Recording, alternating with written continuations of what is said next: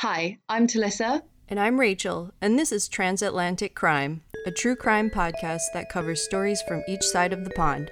Every week, we will both cover a separate story with a running theme. Disclaimer this podcast will contain swearing and details that some people may find offensive. If you are of a sensitive disposition, listener discretion is advised.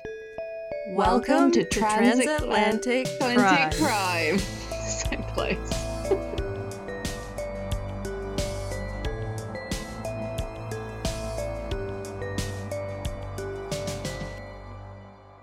It's Thanksgiving. Happy Thanksgiving. I, do, I do not know what it is still, really. It's uh supposedly when the pilgrims came over and they were struggling, then the Native Americans helped them and then they had a big feast back in the 1600s. I always maintain that while Native Americans were um, lovely, they kind of like didn't do themselves any favors by being nice to us, the most evil people that ever existed. well, Thanksgiving is kind of a bullshit holiday because who knows what actually happened if they were forced yeah. into it, if it's just this rose tinted holiday that we're looking at. I mean, the pilgrims brought diseases and smallpox, like... smallpox and uh, just guns. They were and... just fuckers, like absolute yeah. fuckers. Have you seen the program? Have you seen the um, series Jamestown? No, I haven't watched it. I watched like the first two seasons of it, and it's about the settlers, like the first settlers in yeah. America, the English that came over, and it's really good. It's basically like EastEnders, but like with Native Americans and. like it's so dramatic. It's really, really good. For people who don't know what EastEnders is, it's yeah. like a soap. Yeah, soap opera. Over the top. Uh, people die and like get get amnesia and all that stuff. Cheat on each other. Yeah. Just yeah. Uh, whatever you like. Americans have soaps and they're shown in like the afternoon, but EastEnders is shown in the evening. It's prime time yeah, prime time, evening time, along with like other soaps like what are the other ones like Hollyoaks and Coronation, Coronation Street. Street. Actually, Coronation Street comes up in my story a bit later. Oh, okay. Yeah. Cool. so what have you done what have you done for Thanksgiving? Well, it's the morning, so nothing yet. I haven't done anything yet. What's your plans? Traditionally, you're supposed to have turkey and mashed potatoes and stuffing and cranberry and all that kind of stuff. And we're not doing any of that. I think you're blowing your Christmas beans too early. That's what this I think. This is what every English person says when I talk about Thanksgiving. They're like, well, what do you have on Christmas then? If you already have your turkey on Thanksgiving, well, it's like, the same, is isn't it? What you're? I mean, who cares? Because Christmas is so special. I think yeah. that's like like people have started putting their decorations up here and it's November and I'm like, what the fuck are you doing? Like you're yeah. ruining it. And then Well, yeah, you're supposed to wait till after Thanksgiving to put up your like the day after Thanksgiving you put up your decorations for Christmas. That's in my books. I still think that's too early. I like It's a month before Christmas. when I was a kid, my mum had 12 days before Christmas. You put your uh-huh. decorations up and then you take okay. them down 12 days after. Which yeah, I mean, I mean, I think fine. it can go up a little bit earlier than that, but like December, but, December first. Yeah, I think December first is okay. But then Carly was like, "Are you really going to take that away from people when they've had the shittest year?" I was just like, "Fair enough, I'll let it go this year." That's true. Yeah, play your Christmas songs as much as you want this year. Yeah, you get a free pass because it's literally like the one little husk of hope in this fucking shit swamp uh, that is 2020. Yeah. So, but yeah, I just want to wait till December the 1st because I just want it. I want to be excited about it and then I want it to happen and like, you know? Yeah. You don't want to get into it too early because then your excitement just kind of wanes off. You're a bit Christmased out, aren't you? Like by yeah. the end of it. I don't want that. Right. No. yeah. Your Christmas yeah. sweater's all sweaty You've yeah, you've eat, you've like fucking sick of Quality Streets. You've eaten like two tins worth already. yeah, so I'm gonna wait. But um, we uh, we are just coming out of our lockdown now, and then oh, okay. So now we've got into like different tiers of lockdown. So like Bristol is on tier three, which is what does that mean? Basically, still in lockdown. Oh. Nothing's open. Like you hmm. can't go anywhere or meet anyone or do anything. But Andover, where my family live, isn't. So I'm like, I'm fucking off to Andover like as soon as this is done. So and also like they say that the in tier two, which is Andover, the pubs are shut, uh, but restaurants are open. But you can drink, but only with a meal. Okay. Like, yeah. People are going to be like, "Can I have a uh, roast and two bottles of wine?" yeah, that's the rules here too. You can't go to the bar. You can only go to places that serve food. So if a bar serves food, then you can go there. I don't see the logic. I, I get it. It's because and at the same time we have a curfew now, so we can't be out past 10 till 6 a.m. or something like that. Yeah, we we have that a bit as well. The less people are drunk and in close proximity to each other, then that is probably the reason why they're doing it. Yeah, I know. Eh. yeah, I'm fucking like everyone here is so done with this now. Oh yeah, I was saying this week I was like I'm so sick of this. I I'm going nuts officially. Yeah. I am going nuts. And uh all, all week we've been getting notifications the California government is like don't go out of town for Thanksgiving Thanksgiving. Don't go to other people's houses. Don't celebrate Thanksgiving with people outside of your household. And then all restaurants are shutting down from today for like a month, I think. Uh, would you usually go and see your family? Yeah, Thanksgiving used to be one of my most favorite holidays because you just eat and have fun with your family and friends and you drink. Fake and Christmas. There's no yeah, but there's no pressure for like opening presents or yeah, that's true. Christmas songs or uh, that's there's very true. Like that, you just eat. Doesn't have to be on theme, like exactly. yeah, strips out all that Christmas cheer. Right. Yeah, I kind of see the point now. That does make it sound quite good. Yeah. Okay, so business of the day. Yes, let's get into it. We have a lot of notes because we haven't talked for a couple of weeks.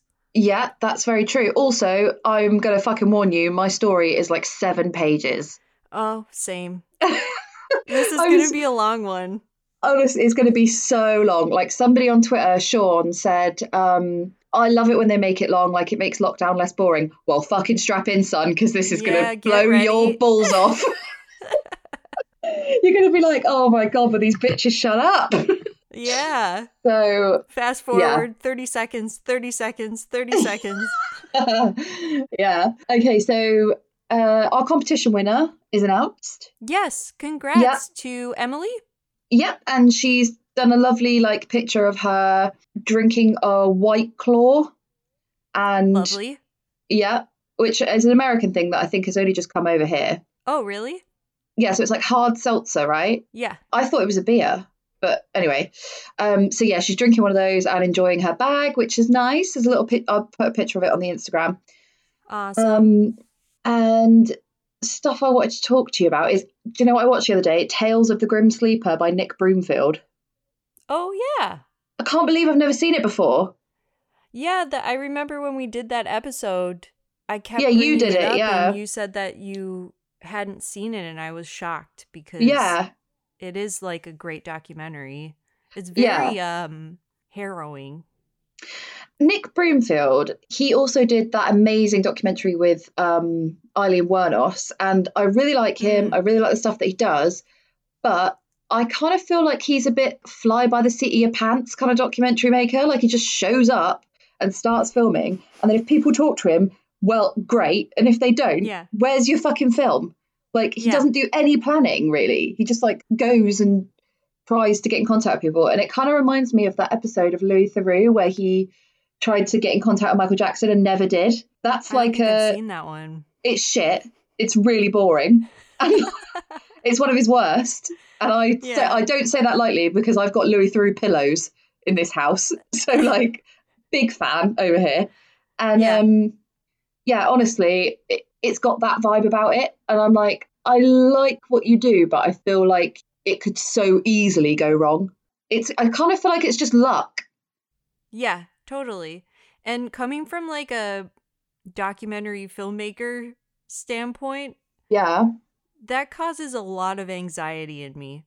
Because yeah. like and me, you- I don't even make films.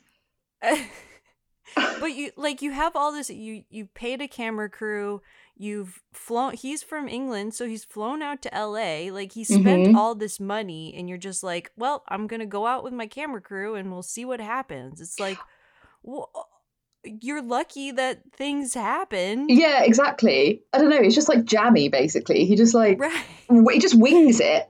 yeah super lucky I don't know if I can like a hundred give you give you as much credit like for that as Right. as opposed to people who have spent like months chasing someone down to be able to talk to them. yes Like I thought a really good thing about that documentary was Anna is it Enietra Washington? yes She's I, in I said her name totally wrong in What did you say? i said henrietta Oh okay. I read it wrong. Yeah. Okay, well that's just like a quick corrections corner. Yeah. But it's only because I watched a documentary and I heard her say it. So Yeah. um yeah. but it was a really good documentary and um, also found out from it of the 11 victims that they identified and knew none of them were reported on the news Yeah. how I know. fucking nuts like And it, what is the term that they used that the cops used? It was like a non-human or a non-person. no human yeah like no hu- no humans involved or something and that's what they would Which that's what they would write down for drug addicts and sex Yeah. workers it's yeah there's fucking gross as well there's a guy on there that's like he's part of like a we take weird pictures of women club with the grim sleeper I forgot about that guy. yeah and he's in a hotel room with nick broomfield he says something like um Oh, I'm trying to think what it was, but I would just, you know, like when you, like recoil in horror at what someone said, but there's like no one in the room with you to look at, and I was just like, ew. I think. He, oh no, no, what he said was they got DNA from the victims off their breasts from mm-hmm. like his saliva, and the guy on mm-hmm. there's like, yeah, he was a titty sucker, and I was just like, Gross. That's fucking gross. Nobody wants to hear that from you, Like- guy. I don't, I don't think sucking someone's tits is gross at all, but I think saying he was a titty sucker is really. Oh, oh. Are you right? So, have you got any news? We have a special surprise for our Patreon followers. Yes. Yes, although um, you say surprise, I did put a post out about it, so it's not that much of Oh, a surprise. yeah. we have a special present for our Patreon followers. Yes, we do. we Um, just posted about today, right? Yeah. yes, and also I said that when I was setting up our Patreon, I was like, didn't have a clue what to put for the tiers and stuff. And Yeah. I think I said you have to be on a ten dollar thing to get exclusive bonus episodes or whatever. That's not true. Like five pounds is more than enough. So Yeah. I'm going to change. It may say that on the Patreon, but that's not the case. So I'm going to change No. that You're gonna get Um, stuff regardless. if you're yeah. five. But yeah, it's fine. So Yay. yeah, we'll do that. We're Me too. That after this. Yeah. And I've added another little tab to the episode uh, spreadsheet, so Yay. We're good to go. Admin talk. Spreadsheets. So I set up a bookshop.org affiliate link for us. And I made yes. a list of books that we've either talked about on the episodes or about subjects that we've talked about, like Ted Bundy or um, who's that woman that you did a couple of weeks ago and the writer tweeted to you. Oh, her? Mary Ashford. Yes, book. Is that- her book on there? Yeah. Oh, and cool. a couple others. So bookshop.org is they just founded it as like a way of supporting uh, smaller bookshops rather than using Amazon. So- Amazing. good if good you present idea for Christmas. exactly. That's what I was going to say. If you're going to buy a Christmas present a book for someone, then use bookshop.org and if you want, you can use our book list for any true crime lovers. There's a lot of true crime books on there. So you can get our link in our bio on Instagram. Amazing. Thanks for setting that yeah. up. I'll I... post it in our show notes as well for this episode. Yeah, definitely. I have a problem with this podcast in that I'm like, oh, we made bags, and I'm like, I'm going to get myself a bag of my own thing, and then you're like, oh yeah, we've got got books that mention. I'm like, yeah, I might go buy a book, and I'm like, I'm not making any money out of this. you get ten percent back. Well, so yeah, at least there's that ten percent yeah. discount on my own shit. So I don't know if you have anything else. I think we should get stuck in because we're going to be here a while, mate. We really should. We've been talking for about 20 minutes, and this is going to be a long episode. Oh, okay, I'm right. sure there will be tangents too. So, yep. As ever, can't stay away from talking that shit, baby.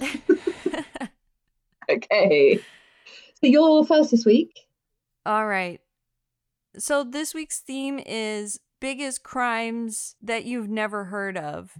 Yeah. And we are specifically talking about things that we think that American listeners won't know about your one and British listeners won't know much about my one. So mm-hmm. this week I am doing Israel Keyes. I have the biggest wide on for this case. I can't get enough. He was so sneaky that like yeah. you like this is so the message I sent where I embarrassed myself to that other podcaster that his podcast is about Israel Keyes. So I am yes. balls I am balls deep in like the armchair people trying to solve case, missing people cases that could be connected to him. So I it's, am here for this. And there's so many facets to it that obviously Josh Hallmark who does true crime bullshit, he's done now he's on his third season of talking about Israel Keyes. Mm-hmm. So me talking about him now in our one episode is like compared to true crime bullshit, I feel like it's like what? You know that Jesus painting that the old woman tried to repaint or like redo? No. No.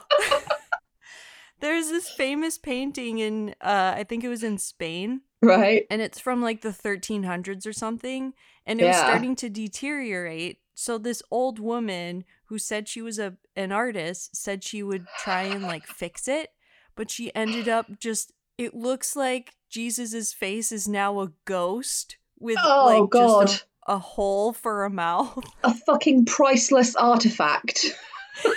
yes, so that is that's what I feel compared to true crime bullshit and then me talking about it. I am the old lady who tried to paint repaint Jesus's face. Stop it, you're ruining it. No, I. it's, it's apples and oranges. Like it's it, it's not comparable because yeah, to listen to true crime bullshit, you need to have an understanding already of who he is. Really. Yes. So maybe, so maybe you can listen to true. Yeah. Yeah, if you're then... interested, then you can listen to True Crime Bullshit and get like all the ins and outs and weird details. Yes, definitely. Good idea. Mm-hmm. That being said, though, I hate in the first season and maybe the second one. I totally get why Josh Hallmark does this because he's gotten so deep into this story. It's like his life now.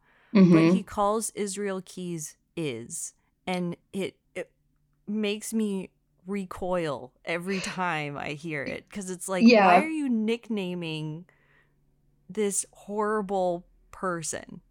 It, so he just he um, gross. He addresses that in like yeah. uh on an Instagram video, or like oh, a, does he? Or it was like um it might have been a patron only thing because I'm a I'm a Patreon of that. But it okay. might have been a patron only thing. But he says he got loads of complaints about it, oh. like hundreds of complaints. Yeah. Um, and he was like, "Well, I want to do it, so I'm just doing it." Basically. Okay. so I totally get why he does it because he's just so deep into it and he's learned about this person so well. I do so find it jarring. It. Like yeah. I really like him and I find the case really interesting. But when when he did it, I had that reaction as well. Like yeah. I was just listening to it in my ears at my desk and I was just like, ugh. So yeah. I do totally get why you feel that way. And when you hear about the stuff that he did, he is fucking grim. So Yeah, as I was researching this, I had to watch a lot of like happy dance videos in between just because I uh no palate I would cleanser. just be so yeah, I would be so disgusted and I don't want to have nightmares about this. Yeah, he's awful. Yeah. So get ready, listeners. Woohoo! All right. Israel Keyes was born in January 1978 in Utah. He grew up in an extremely religious family. His parents were Mormons, and he was the second of 10 children. You're I the. relate. Yeah. Beat you by one, right? Yeah. His family eventually moved to Washington state, but before they moved, they were known to attend a white supremacist, anti Semitic church. In Washington, Keyes and his siblings were homeschooled. Their home was in an isolated home in the woods without electricity. The family were also neighbors and friends with Chev and Shine Kehoe. I don't know if I said their names right. Mm-hmm. I don't care because they're pieces of shit. What they done they now? Were known racist. they were known racists and later convicted of murder and attempted murder. Oh. So those were their neighbors and friends. I need to look that up because I feel like that's part about him that I don't know. Yeah. I looked into it and there isn't much known about his relationship with them, but just knowing mm. that they were close neighbors and friends and they were both yeah. very like religious families even if there was like an ounce of influence, I would understand. Mm-hmm. Um, at 14 years old, Israel decided that he was an atheist, which caused his father to cut ties with him, yet he kept a close relationship with his mother. His family moved several more times during Keyes' childhood and teen years, and along with the isolated home life, Keyes was able to keep hidden the tendencies that were grow- growing inside of him he would often break into neighboring homes to steal guns and weapons. He also loved to hunt and would often torture animals, which is was that trifecta?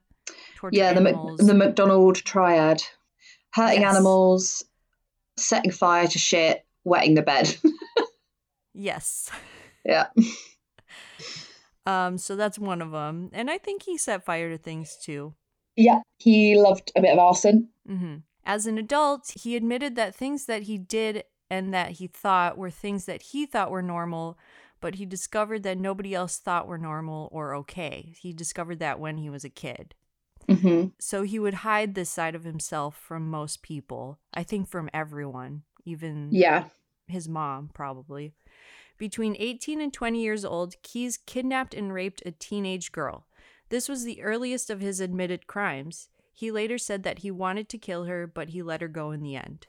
So that's the first sign of something bad mm-hmm. as a teenager, other than torturing animals. At 20 years old, Keyes joined the military where he served in the army for three years, where he was stationed in Texas and briefly in Egypt. I always wondered if he did something while he was away in Egypt because that think, would be very well hidden. I think that's a huge possi- possibility, yeah. Although he did say that while he was in the army, he was looking forward to returning so that he could start murdering. He was very like he hid his crimes really well. And yeah. there's an argument to say that if he did something in the army that it would be noticed because he he didn't have any freedom to go and do what he wanted. He right. had to be certain places certain times and he was in an army uniform and he would have stuck out as a white person. Oh yeah. And yeah. an American. Do you know what I mean? Like he couldn't really fade into the background. So I Right. I think he maybe he did, maybe he didn't, but if he didn't, it wouldn't have been because he didn't want to. It would be because he didn't he would he knew better than to get caught. Yeah. He was always probably accounted for. He couldn't he couldn't yeah. be hidden. Um, after his discharge from the Army in the year 2000, he went back to Washington where he worked as a handyman on a reservation, Neah Bay, and lived with his girlfriend, and they had a daughter together. Mm-hmm. He was described as a loving father and a hard worker, but secretly he was already committing burglaries and bank robberies. From around 2004, Keyes would travel around the U.S. a lot and also took trips to Canada, Mexico, and Belize. In his travels, for example, he would fly to Chicago and he would rent a car and drive to Vermont, which is a 14 hour drive, 900 miles. It's like flying to the middle of the country and then driving to the East Coast. Which, he has a lot of patience. Yeah. A like, lot of patience. Yeah.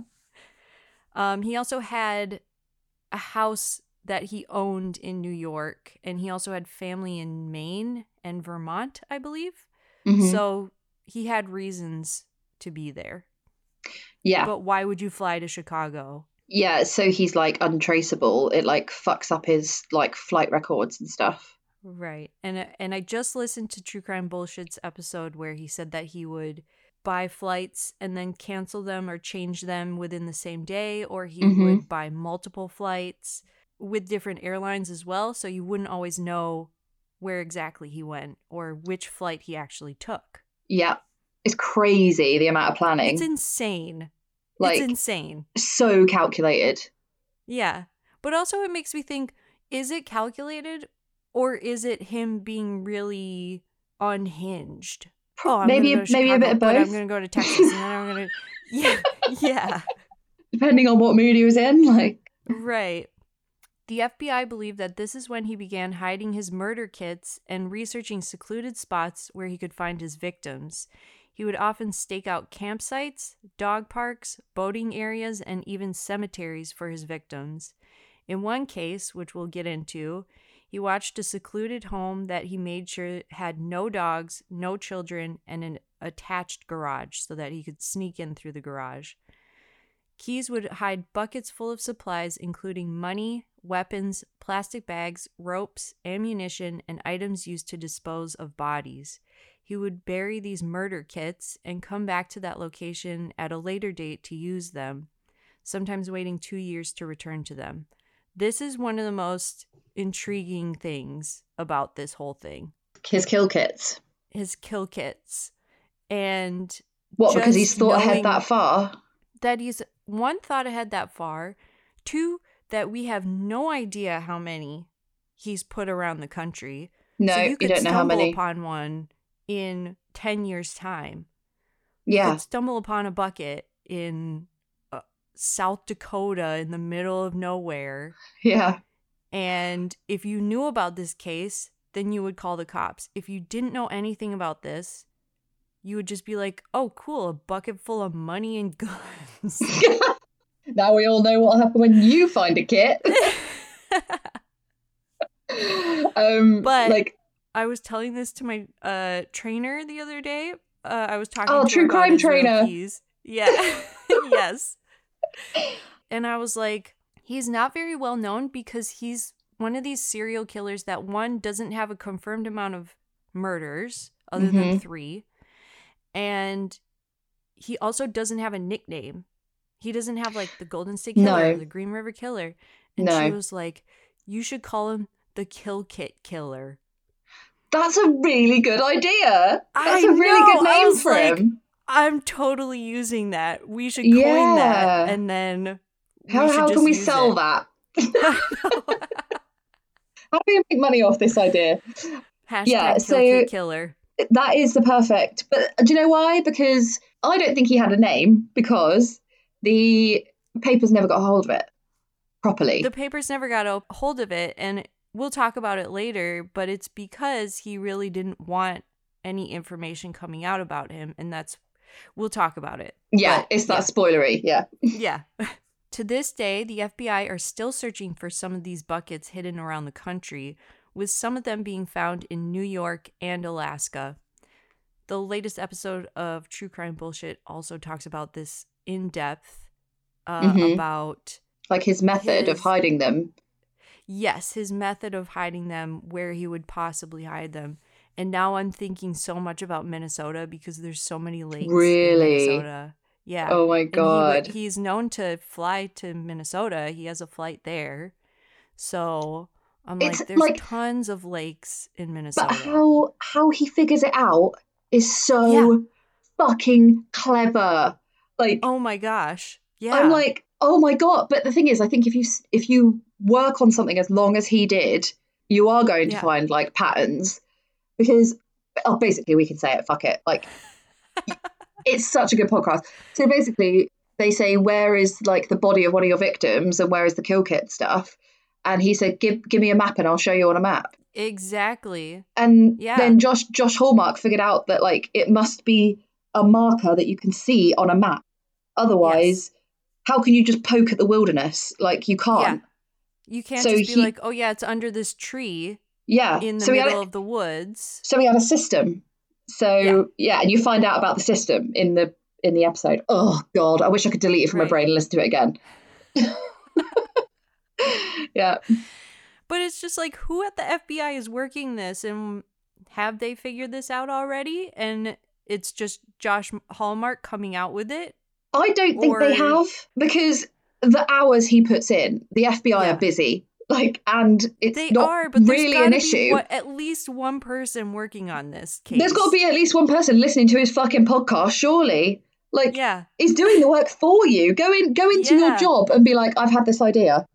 no one's gonna like, right? No, you nicked it off this podcast. you can get promotion.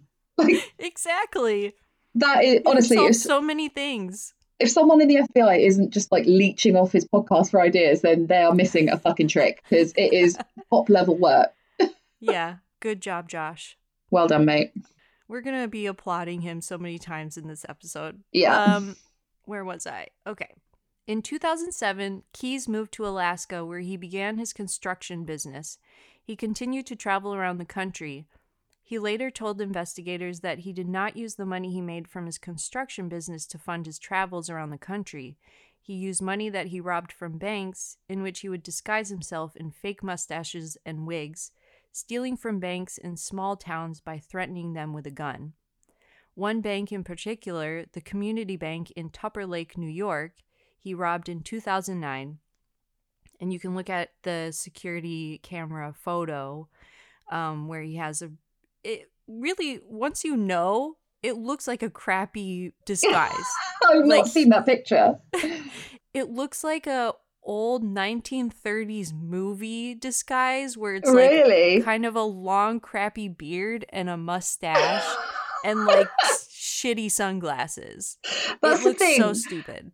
Israel Keyes, like he's this is why he's a, like he's a psychopath and he yeah. doesn't feel fear like yeah. real people feel fear. So he just walk he just like fucking jogs into this bank with shit like stuck to his face and he's just like, give me some cash. Like he just doesn't yeah. care. Right. He he is in no way scared of the outcome of it. Which is in a it's way just a game to like, him. Yeah. To a normal person like me and you, it's like it looks really stupid, but then at the same time because normal people don't expect that, then it's somewhat smart because you don't expect it. Yeah, so and plus you're looking for it. No, and people in that like if your if your bank is being robbed by gunpoint, you're not going to pay too much attention to their face. You're going to be panicking too much. Yeah, I think anyway. Oh yeah, totally. You're going to hand over the money and and hope that you be like, it's not my you. money. Fucking take it. Yeah, right. Um. So he also admitted to burglarizing homes and then setting them on fire in June 2011. I, also, I realize I'm like, as I was writing this, I was really avoiding talking about murder because it's just so horrific. So this is me like building up to it. yeah, this is a particularly um, nasty one. Yeah.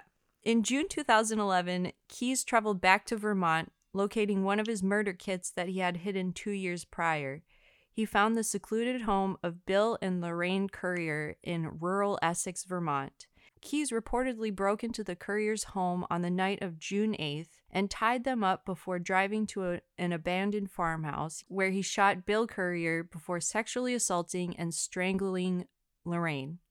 Keyes immediately returned to Alaska after this, where he continued to follow online any news that was posted about it. And this, investigators discovered, is another one of Keyes' MOs.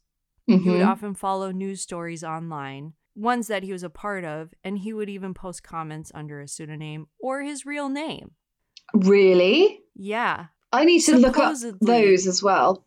well um, we will talk about that in a little bit because he okay. did it for this next one, which is the most famous one. Yeah. So he did that June 2011. On February 1st, 2012, 18 year old Samantha Koenig was working at a coffee stand in Anchorage, Alaska, which was Keyes' hometown. Keyes had planned to wait for Koenig's boyfriend to come and pick her up at the end of her shift, and he was going to kidnap both of them, but he decided last minute not to wait, and at 8 p.m., he jumped into the coffee stand and kidnapped Koenig. Koenig put up a fight, but Keyes ultimately subdued her, tying her up and hiding her in his truck. The CCTV of that is some of the most petrifying shit I've ever watched. Like, yes, it's terrifying. She's 18 and she's on her own in yeah. the middle of nowhere. Like, how is that a good idea? Well, it's 8 p.m. 8 p.m., you don't think that very much is going to happen. It's still a little bit early. It's still pitch and your black, boyfriend though. is coming to pick you up in 10 minutes. Yeah, so I guess. It's like, yeah. I mean, it's so- a little bit insane on his part because who knows who could have walked up and bought something.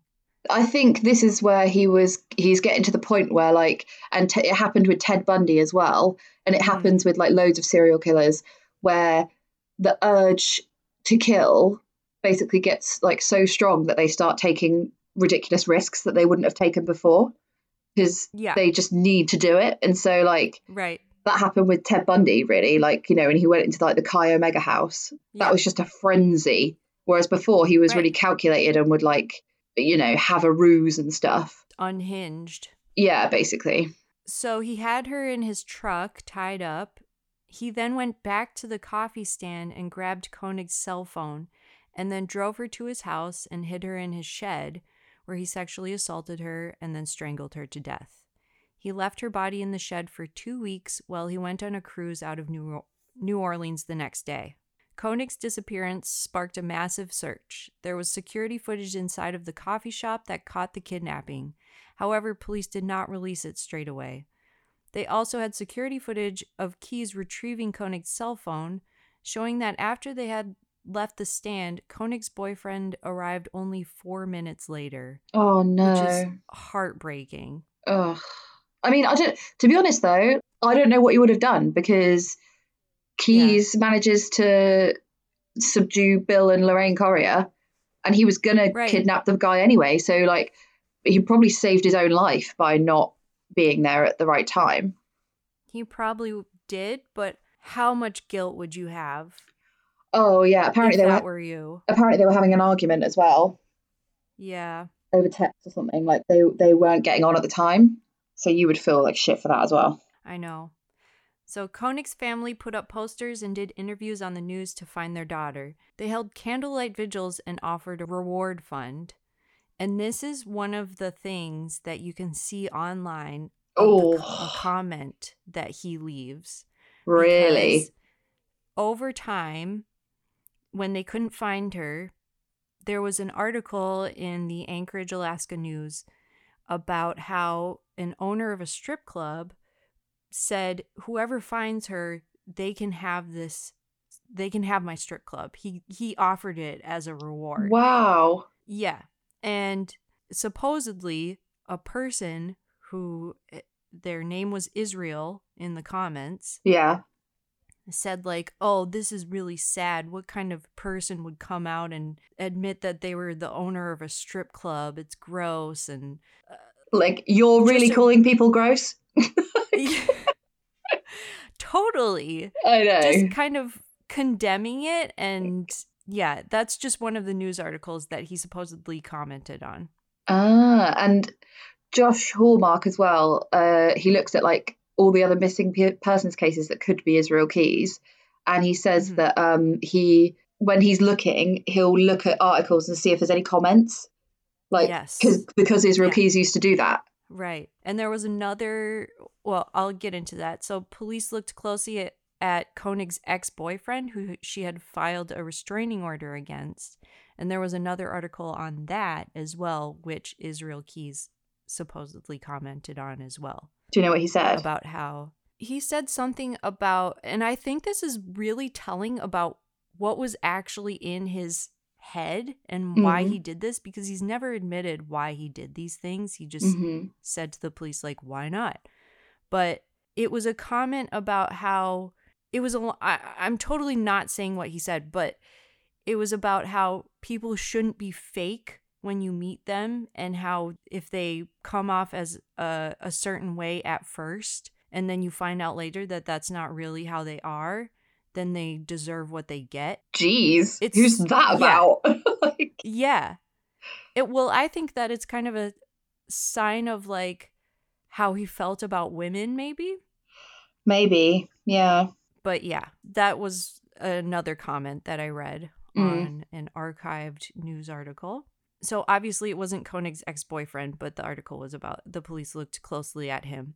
Yeah. Coffee baristas around Alaska began keeping an eye out for suspicious customers, posting pictures and descriptions to keep a database of potential kidnappers. So a lot of people in Alaska were uh, a little bit scared. That's like, you look weird, stick him on the list. yeah. I don't want to see that list. It's just like weird old white guys. So when Keyes returned to Anchorage after his two week cruise, he took a Polaroid photo of Koenig.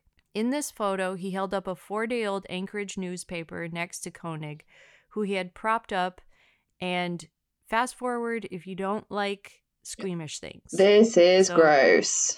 Yes. He brushed her hair, he propped her up, he applied makeup to her, and he sewed her eyelids open to make it appear as though she was still alive and she was awake. Fucking hell. Yes. And I obviously in research I did not want to see it, but I saw the picture. Yeah, I saw the picture as well. Like I've heard that there's a fake picture going around. They're like, "Oh, oh that's oh, really? not real." Yeah. But then so basically like one of the comments was he plaited her hair and apparently like she never wore her hair like that oh. ever. So yeah. they were like, "We know like something's weird about this." Yeah. So, but I mean, if even if he like abducted her and didn't kill her, he could have plaited her hair. Like he's fucking weird, so he could have been like, "I want to plait well, your hair" or something. But right, it's yeah, also so weird if someone made a fake. Yeah, like that's weird too. That is weird. I didn't really think about that. yeah, that is really creepy. Like, what are you doing in your spare time? yeah. But yeah, really horrible detail, and even more horrible because he did it to give people hope he when there was none. right. And there was, it was two weeks after. And some people I remember, I think it was in True Crime Bullshit, talked about like her body would have started decomposing. But we have to remember that it was Alaska, and Alaska is fairly cold in February. Yeah. So, so, so you just frozen in his shed. Yeah. He then typed a ransom note demanding $30,000 from Koenig's family on the back of a photocopy of the photo. He left the note at a dog park and sent a text message to Koenig's boyfriend on her cell phone with directions of where he'd left the note. So, I mean, again, you'd be convinced. You'd be convinced she was alive. Like, it's fucking horrible. Yeah. He just doesn't yeah. give a shit. No. Everything is a game. save his own skin. He is like completely and utterly devoid of emotion. Yeah. It makes you wonder how his girlfriend, like, what was that relationship like? I think he had weird relationships with the girl, with both of his girlfriends, because he had Tammy, who was the uh, mother of his daughter, and yeah. they had they had a weird relationship whereby like Tammy was a drug addict, and so she was right. like in and out of his life, like they were very off and on. Yeah and right. he also had like in the second relationship that he had which was a woman called oh I can't begins with K I think but anyway Kristen who was 35 and she was like a traveling saleswoman she had her own life basically and she was right, always away right. I don't know if she was a saleswoman but she was always away and yeah. she would like pay for his flights with her air miles and stuff am I ruining your story no, not at all. Because okay. I specifically didn't look into the girlfriends because I it has nothing to do with them. They they've gotten into this horrible situation and it wasn't their choice at all. Yeah, they had zero idea. So, uh, yeah, you didn't ruin anything because I didn't do any research on them. Okay. I you know more than me on that point. yeah, but basically he would choose women based on how much commitment they wanted from him and how much they wanted him around and Tammy was a drug addict, so didn't they weren't going to like build a family together, and then right. wasn't expected to be like a conventional like dad, and then his other girlfriend like just they didn't really see each other that much. She was always out and about, so he chose them based yeah. on that. It explains a lot. Mm-hmm. But just in interaction, that's what I wonder too. No matter how much time you spent with him, what was your interaction as a girlfriend? But it's a bit like Ted Bundy, isn't it? Like they learn to be charming. Yeah. They learn Yeah. like it's fake. It's just like glib. It's fake charm. Right. They've just seen Right. someone else be like it, or, or they tell you what you want to hear, or Yeah. like a lot of the time they gaslight you and say if you get suspe- if you get suspicious of anything, they're like you're crazy, Yes. and he would do that. That's, that's your fault. Yeah, Yeah. exactly. Um, so Koenig's family quickly paid the ransom. However, Keyes was already in the process of dismembering Ko- Koenig's body and disposing it in the frozen Matanuska Lake just north of Anchorage. All the while, supposedly Keyes continued to post comments on several news stories online of Koenig's disappearance. And What those a are the ones that I mentioned. What a fucking loser! Yeah, Just such a child. Keyes then left Anchorage again, traveling to Texas to attend his sister's wedding. And apparently, I don't know how true this is, but it was just one line that I read in an article. Apparently, at this wedding, he went on a rant mid ceremony about how he didn't believe in God. Yeah, I heard that too, and I didn't realize it was mid ceremony. but yeah, he lost it That- at the wedding. Yeah. Yeah, So I don't know how true it is that it was like mid ceremony as she's like walking down the aisle. like, his family seem weird anyway. Like I'm sure they're used to that kind of shit. But I did read about how one of his sisters tried to talk him out of being an atheist, and that's probably when it happened, where Yeah. he went on the rant. yeah, Um, so while Keyes was in the Southwest, he had used Koenig's stolen debit card at several ATMs in Arizona and New Mexico, as he had rented a car and driven to Texas. One ATM caught him using the card and also caught the license plate of the rented car. see, this is risky. Exactly. It's For it's him- kind of like he subconsciously wanted to get caught. Yeah, definitely. Like it was stupid. He made stupid mistakes. Really sloppy for somebody who ki- hides a kill kit and then goes back to it two years later. That Yeah, is ridiculously stupid. right. Which makes me think that he started to think that he had to stop. Yeah, he unra- like- unraveled. Who was that murderer? Oh, who's the one? It was in Minnesota, and he would Weepy whisper. voice killer. Yes, and he was Yeah. like, "You have to stop me doing this. I can't." Yeah. He's like he's like he's got the fucking most stupid voice, isn't he? He's like that's why he's called the weepy voice killer. But he's like Please, he's like please I've, stop me. I've done it again. Yeah, yeah. Horrible too, though. I kind of want you to cover him a little bit because uh, that's like uh, it's your hometown. It is, yeah. We will sometime soon. Yeah, Okay, so these stupid mistakes led authorities to Texas, and Keyes was arrested in Lufkin, Texas on March 16th, 2012, a full month and a half after Koenig was abducted. Keyes was extradited back to Alaska, where he was held on credit card fraud charges. They couldn't hold him on murder charges yet, so they just took him back for credit card charges.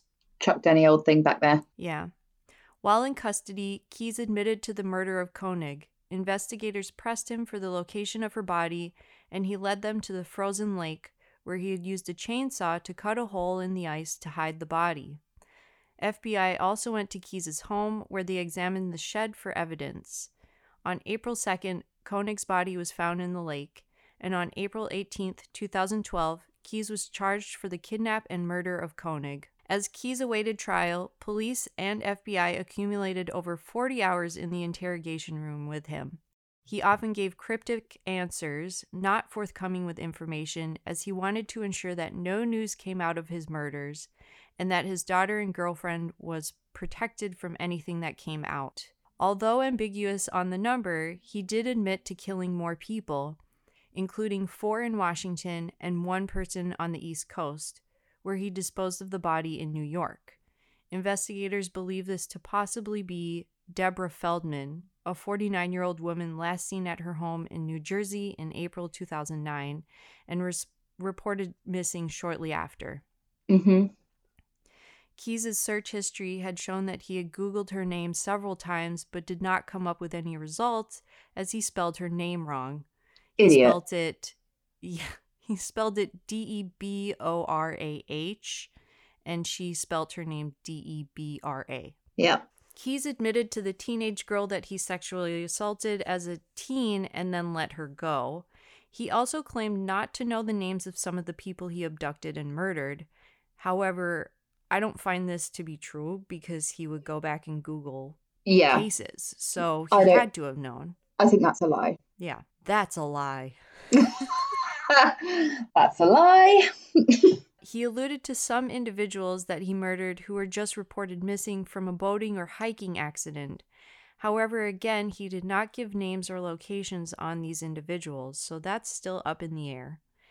This is why I don't want to go to national parks. It's fucking abs- it's lethal, man. Israel Keyes is hiding under a tree with his fucking kill kit. Uh, and then they make out that it was like a mountain lion. Yeah. Are you going to try and defend national parks, Rach? Because you're never going to. I just love me. hike. I love hiking, and I love going to national parks. And what do you take with you? Like, do you? I don't really. In terms of safety, anything. Rachel, it's not Talissa. It's not.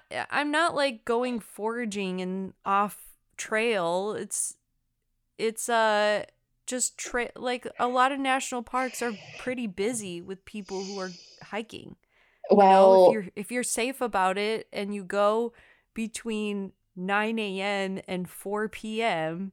before it gets dark, then oh, I think you're it. pretty okay. Oh, I'm, I don't know if it's like you know you have like cognitive bias where like I believe that national parks are lethal, and so I keep mm-hmm. finding things that prove me to be right. like and it's like, you don't think they are. And so you're like, there's barely any stories. And I'm like, there's loads. I've seen them all. yeah. I mean, there's stories, especially people who go off trail or go camping. In, yeah. You know, I had friends who would go camping on non camping sites. So they would just go drive somewhere, hike for a while, and then find a spot at the top of a mountain. Horror film. Start of a horror there. film. yeah, I would never do that. No. No, absolutely not. Anyway, yeah. Ameri- if, in America, if it's not fucking Israel Keyes waiting with a like Colt gun, it's like a bear waiting to maul you, or a mountain lion, or a fucking bald eagle with its claws in your face. Like a bald eagle. In in England, you get badgers, mate. You get badgers and foxes, nice and safe. Like, yeah. Don't yeah. you have wolves? Right? There's wolves no, there. No, like. No? They've they're okay. all gone. they're all dead. I think so. Anyway, someone will prove me wrong. Someone will fucking write in. but there are there are wolves. I think they you'll find. I'm only joking. Um, please do my research for me. Um, yeah, let us know. Yeah, let us know. Okay.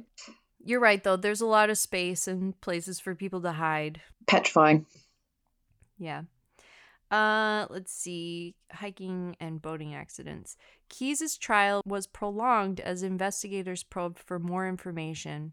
And on December 2nd of 2012, Keyes was found dead in his cell from suicide, cutting his wrists and strangling himself with bed sheets. He left a rambling suicide note that left no clues to the murders he committed or why he committed them. Investigators also found a stack of papers under Keyes' mattress on each of the 11 pages, Keyes had drawn a skull in his own blood. Oh my god, these are so fucking shit. it's, it's like a five year old yeah. did this. And then. Um, and there you go. Yeah. On, on the 12th page was a picture of like, it looks like a goat head or something. Yeah. Uh, I mean, they're not star. clues. They're not clues. Yeah. yeah, whatever you're trying to do, dude. Everyone thinks you're trash, so he re- his child's painting. He also like his fucking suicide note is like the most embarrassing kids poem. Like a oh teenage, it's like an emo teenager's like yeah. poem. It's so right. cringe to read. Right. Oh, also on one of the pages under one of the skulls, uh, so each of them had a cross drawn on the heads, And below one of the skulls on one of the pages, he had inscribed, We are one. Why has he got so much fucking paper? Like. and just finger painting. You finger painted these. How how lame is that? It, it, just feels in your like, own blood. Like reading the suicide note and then having this and it says we are one on the bottom and then one of them is like a goat's head. It's like in in another world if he did not do this, he would be a major nerd. Yeah. Like, he really would. to write fan fiction for Star Trek or something. Absolutely. Yeah, you've nailed it. Also, he um have you seen like the ep- he reminds me of Sideshow Bob in The Simpsons. Have you seen the episode where like where Sideshow Bob is like writing Bart like death threats in his own blood. Yes. And then he yeah. like like starts writing like a shopping list as well. Then he like ticks off like corn cob holders, and then he just faints. And then Snake comes over and goes, "Use a pen, Sideshow Bob." so stupid and gross. Again, why has he got all that fucking paper yeah. in there? And they also said Samantha Koenig's father, he said something about this as well. Keyes was apparently accidentally given a real razor yeah. rather than a, a like a shaving razor. I mean, so he was how like, "How did that accidentally happen?" Yeah, and how fucking frustrated would you be? Yeah, it's like Fred West killed himself before he got right to trial. So did Harold Shipman. Jeffrey Epstein. Yeah. It's like these yeah. people should be on hardcore suicide watch. Epstein didn't kill himself. Hooray! Hashtag. Hashtag, yeah. Well, you know what I mean. The point's still the same. Escape justice. Yeah, exactly. And just find out more clues. Like yeah. That, that's the only reason you should keep, keep him alive, alive, is to find out what they to did. Find out more. Yeah. Right. So, two days after Keyes' suicide, the police released a detailed account of Koenig's abduction and murder, including the footage of the kidnapping and the ransom photos. Ugh. Eight years on, investigators continue to look into the murders of Israel Keyes, searching for his kill kits and further clues into his life and travels.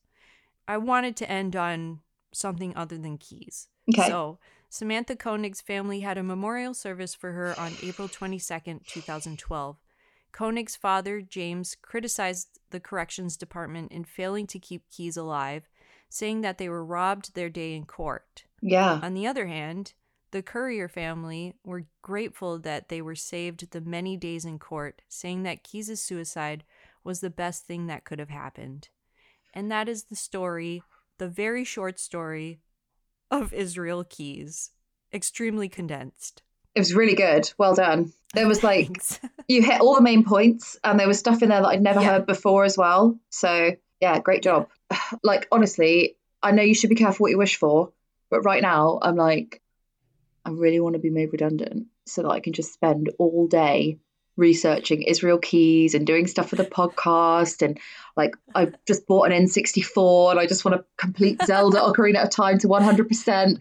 Like I've got so many hobbies and like every time yeah. like I started being a real creep and like writing stuff down from the the true crime bullshit podcast being like I'm going to google that later then I'm like you need to stop yeah. googling murders on your fucking work laptop if my work looked at my work history like my googling history they would be like we should be really worried about her oh my gosh you know how police look at your uh oh your search history after yeah, you die in case that is, it has any clues. That's what I'm terrified of. that's of. my nightmare. that's my ghost nightmare. Oh my God. And it's like that woman who Chris Watts was like having an affair with, Nichol Kessinger. Yeah. She was Googling yeah. like how to prepare for anal sex and stuff. And now that's all come out. Like, you know what I mean? Oh, no. What goes on between you and Google is supposed to be private and sacred. like, no one i that's almost like looking through someone's phone like i don't want to see someone i know's google history. I'm it would make you fucking like, vom. It's like looking at your therapist notes. Like whatever you talk uh, about with your therapist should not come out. The same as google. Absolutely private. Yes. Yeah it is the thought of my google history coming out is nightmarish. Well we have a true crime podcast so that's reason for that that's my excuse there. yes, with those things. Yeah. Okay, Rach, I'm just going to go because I'm not joking. This is so fucking long. I worked on it Get for like it. about three or four days, like in the evenings. So same with mine. Yeah. Yeah. And then I was thinking, forever. I was thinking, how can I cut stuff out? Like, yeah. what can I cut out? And then you can't. Uh, no, not really, because basically he had victims that he killed, and he had victims that he attempted to kill, but they got away. And I was like, right. maybe I should take out the victims that he didn't kill. But it's like, that's really unfair.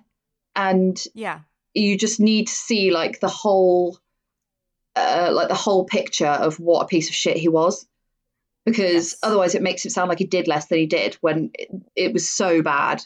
So well, I'm excited for your details because I don't know that many details about him. I just know okay. he's a horrible person. So oh, yeah. lay it all on me, Talissa. Oh, okay. Well, careful what you wish for, Rachel. Right. So this is um, the Yorkshire Ripper, Peter Sutcliffe. Okay. Okay. So Peter William Sutcliffe was born on the 2nd of June in 1946 in Bingley in Yorkshire, which is just like way up north. I've never been that up north. So his parents were his parents were John and Kathleen Sutcliffe, and they were working class Catholics, and they brought Peter up Catholic as well, which is an interesting detail to note because it gives you all kind of weird shit about sex yeah. and women. I think yeah. Catholicism. Yeah. Um, yeah. So he left school at age 15 and he was reportedly a loner. He went on to have a few menial jobs like factory work and he was also a traveling salesman. Um, and at one point, like, so you know, there's like, oh, they were in the army. Like, that's a point for us. That's like a true crime bingo. Yes. Well, he was a grave digger. like, that's okay. definite true crime bingo. so yeah. people said he had a macabre sense of humor, but otherwise he seemed pretty normal. And that's the thing about him. Like, I couldn't find any details. Like, you know, Israel Keyes when he was a kid tortured animals and stuff. Like, there's nothing right. really like that. So yeah in sorry. So when Sutcliffe was 21, he met 16-year-old Sonia Szurma, and they met at a pub disco in Bradford in 1966. And a year later, they were engaged. And then in 1969, 23 year old Sutcliffe was driving with his friend Trevor Birdsall. And Trevor is his friend, like throughout this whole thing, is like his best friend. Um, okay. So he features in the story quite a lot. Sutcliffe explained that he'd been conned out of money by a sex worker, and he thought he saw her and said that he was going to go and get his money back. So he hopped out of the van after her and then out of Trevor's sight. And when he came back, he was out of breath and told Trevor to drive. So when Trevor asked what happened, Sutcliffe said he'd followed the woman into a garage and hit her over the head with a stone in a sock. It's just like Trevor's just like, okay. like, uh, yeah. Don't. Um, anyway, uh, the next day, the police visited Sutcliffe at his house, and it turned out the woman had seen Trevor's license plate, and the police found Sutcliffe through that. He admitted that he hit the woman, but said it was just with his hand. And luckily for Sutcliffe, the woman didn't want to press charges because she was a known sex worker. So okay. she didn't want anyone else like she didn't want to like draw attention to herself basically. And yeah. also there was a chance people wouldn't believe her. So mm. on the 10th of August 1974, 28 year old Sutcliffe married Sonia. They try they did try to get pregnant, but unfortunately she had several miscarriages and was told that she couldn't have children. Which is for the best because nobody wants to be the child of this yeah. guy. In 1975, on the night of July the 4th, Sutcliffe had driven alone to the centre of Keighley in Bradford. There, he attacked 36 year old Anna Rogulskyj Rogulskyj. I don't know. It's I think it's a Polish name. It's R O G U L S K Y J. Rogulski? Rogulski, who was walking home after a night out at 1:30 a.m. He hit her three times across the head with a hammer, and once she was on the ground, he lifted her top up and slashed across her abdomen. He was about to stab her in the oh Gosh. stomach. Yeah, he, he has like a really specific MO. He was about to stab her in the stomach when a man called out and asked what was happening.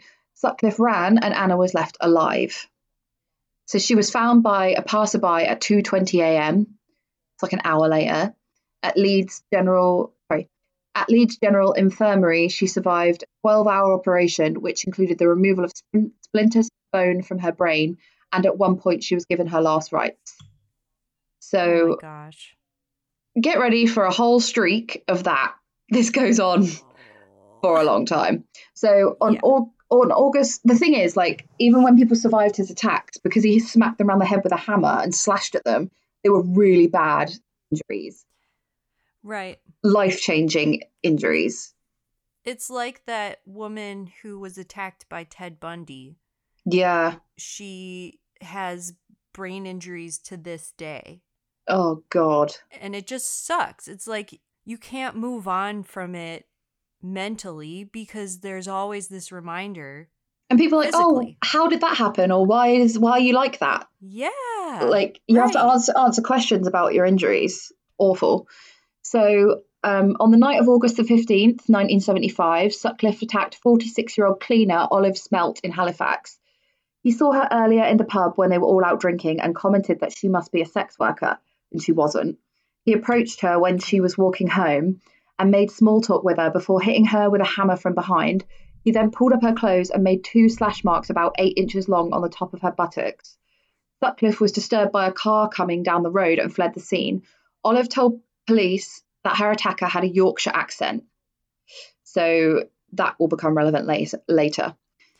He so, sounds also very skittish. Like he hears one sound and he scurries away. Yeah, yeah, definitely. He gets a gets more brazen though. Goes on. Mm. So on the 27th of August, Sutcliffe attacked 14-year-old Tracy Brown in Silsden, Bradford, while she was walking home. He hit her five times while she was walking along a country lane with a hammer, and then he ran off when he saw lights of a passing car. But he left her needing brain surgery. She survived and was able to give a good description of Sutcliffe to the police. She's 14, Whoa. walking home from school. Oh so, oh the fourth victim and the first to be killed by Sutcliffe was 28 year old Wilma McCann on the 30th of October. Wilma was from Leeds and she had four, she'd left her four children at home and got out drinking. She thumbed for a lift and Sutcliffe picked her up. She asked him if he wanted business do not get in hitchhikers' cars. No. Oh. you were shaking your head then, and I was like, I know exactly what you're just shaking your head at. so, I mean, that was the thing in the 70s. Bizarre so. that it was ever a thing, considering how many people died or got sexually attacked as a result. Yeah. So she asked him if he wanted business, in air quotes, and she said it would cost him five pounds, and he agreed. So they went to a playing field, and he led his coat down for them to have sex on. Sutcliffe then struck her twice with a hammer before stabbing her 15 times in the neck, chest, and stomach. Wilma's body was found at 7:40 a.m. the following morning by a milkman and his 10-year-old younger brother. Oh no. Yeah, Wilma McCann was found lying on her back, her trousers down by her knees and her bra lifted up. The police conducted 11,000 interviews but were no closer to finding the murderer.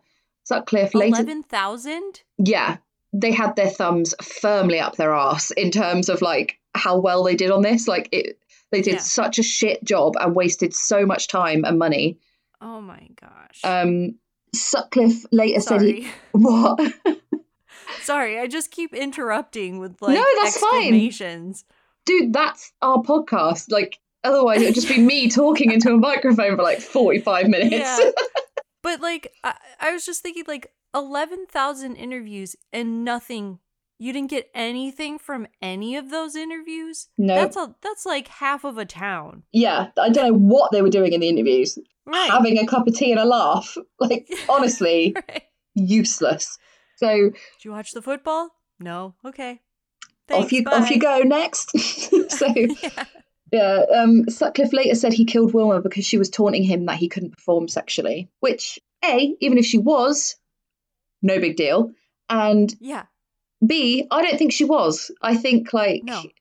you're a liar and you want an excuse as to why you uh, fucking bludgeon women to death because you've literally right. got no reason. Yeah. And that's that's so common as well, isn't it? It's and such a common excuse. Like, oh, okay, I get it. Yeah. Like, no. no. I mean it's such a common excuse as well for serial killers. Like I'm trying to think of another right. person. Keith Jesperson the yeah. happy smiley face killer. Right. He said that w- if women taunted him about not being able to get a boner, he would. That's why he would kill them. and it's yeah. like and who who, who does do that last week? Yeah, uh, women don't also, tend to do I that, do like, they? Like, no, I think men who possibly have this is my theory. Men who have that problem are already they already have a heightened sense of yeah so anything uh, even like a look. a, any kind yeah like, yeah. a look or like a little giggle or like feeling uncomfortable yeah. could be set them off. to them as them a being negative mocked. experience for them. Yeah. Exactly. Um, that's why i'm like get over it guys. Get over yourself. Oh honestly fragile masculinity.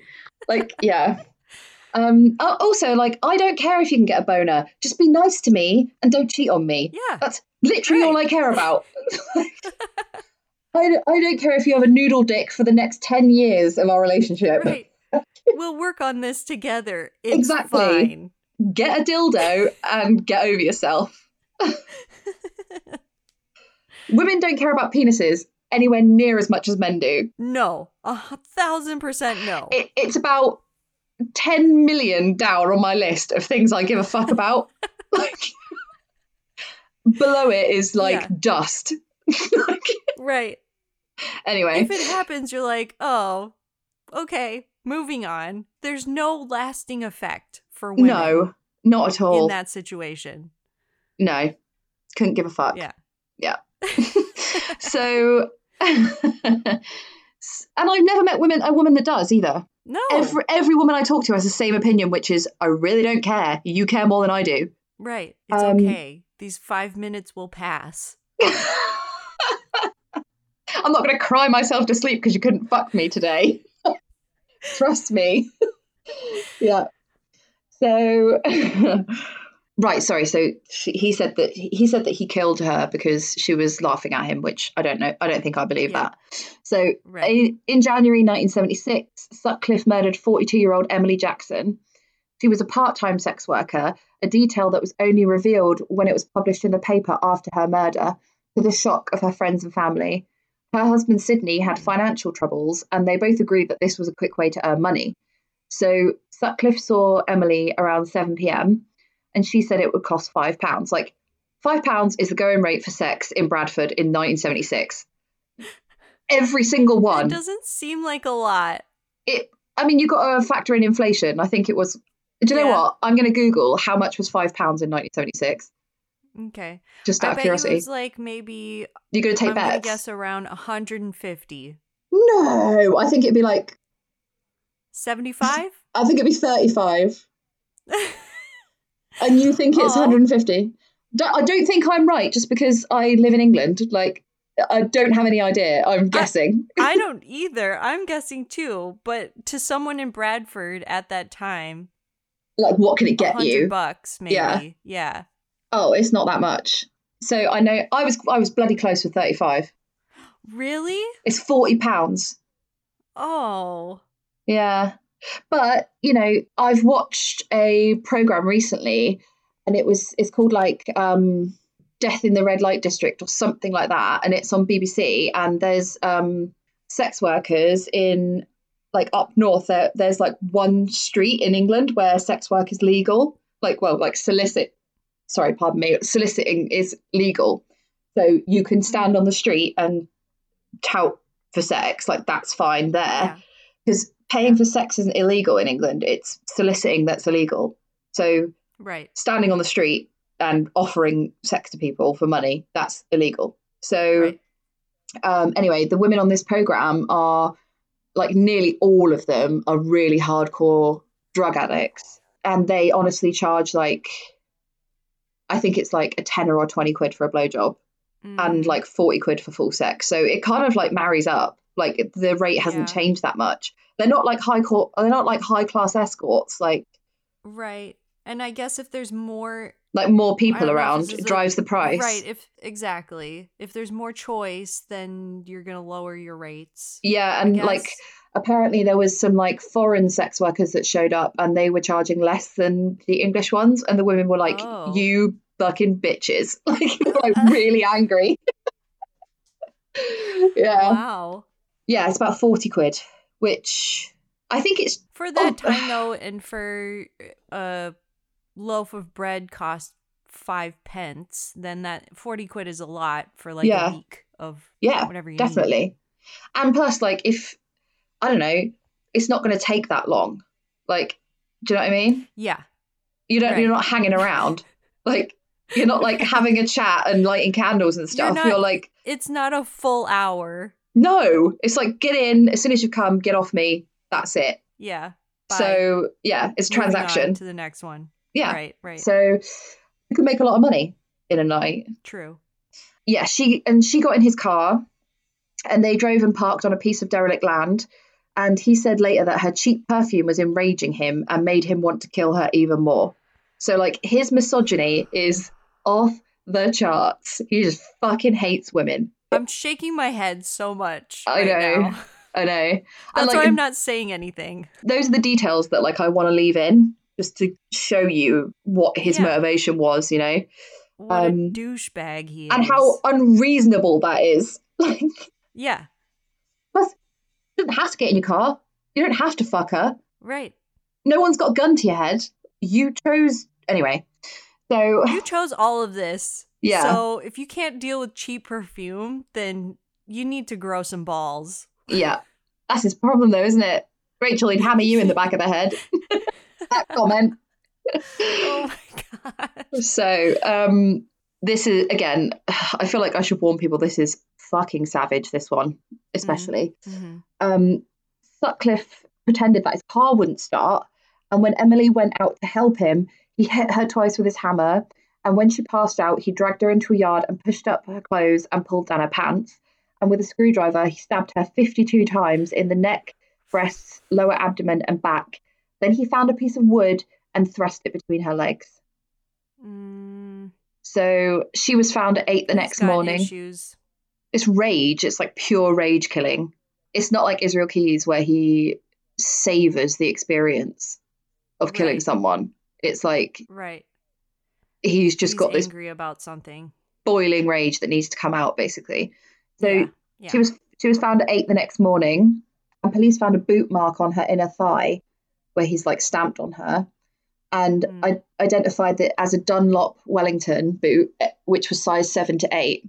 They quickly link her murders with Wilma's, and then his next victim was on the 9th of May 1976, and that was 20-year-old Marcella Claxton in Roundhay Park, Leeds. She was walking home from a party at 4 a.m. and accepted an offer of a lift home from Sutcliffe. When she got out of his car to urinate, he hit her from behind with a hammer, and she required extensive brain surgery and needed 52 stitches to close the wounds in her head. After this, she suffered from intermittent blackouts and chronic depression. Despite her appalling injuries, Mm. her description of Sutcliffe was fairly accurate, describing him as a young white man with crinkly black hair and a beard with a Yorkshire accent. Note she said Yorkshire accent. Um, she reported he said he didn't live in Leeds and that he was driving a white car with red upholstery. Good job to her. I know she did really well. After the un- after the unsuccessful attack on Marcella, Sutcliffe seemed to go into a period of inactivity, with his next known attack not taking place until 271 days later. Um, and every time, I think he changed his car like three times. Every time somebody said he's got this color car, he would get a new car. That's suspicious in itself. Yep. Considering how expensive cars are. Like Well- I don't we haven't changed I wouldn't change my car for 10 years. We've had this discussion though. more. because I said I got a car for 500 quid and you were like, what? Like, Yeah. in England, in England, you can buy a car for 500 quid Yeah, that's really true. easily. I don't know what's happening in America, but you're getting shafted because cheap cars over here are like everywhere.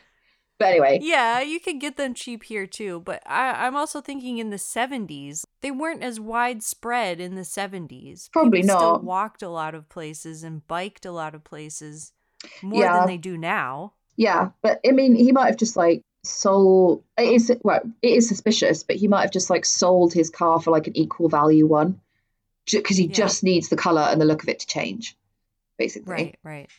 Yeah. So, um, on the 5th of February 1977, Sutcliffe attacked Irene Richardson, a 28 year old sex worker from Chapeltown, Leeds, on almost the exact same spot as Marcella.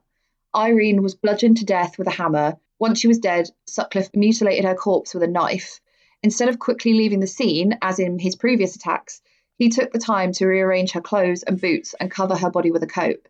At 7:30 a.m., Irene Richardson was found lying face down. The coat she had been wearing had been draped over her buttocks and legs, with only her feet showing. Her bra was still in position, but her skirt had been pulled up. She had severe downward strokes, and this is grim. In fact, I might not even okay. say it. Okay. Uh, so you can whisper it.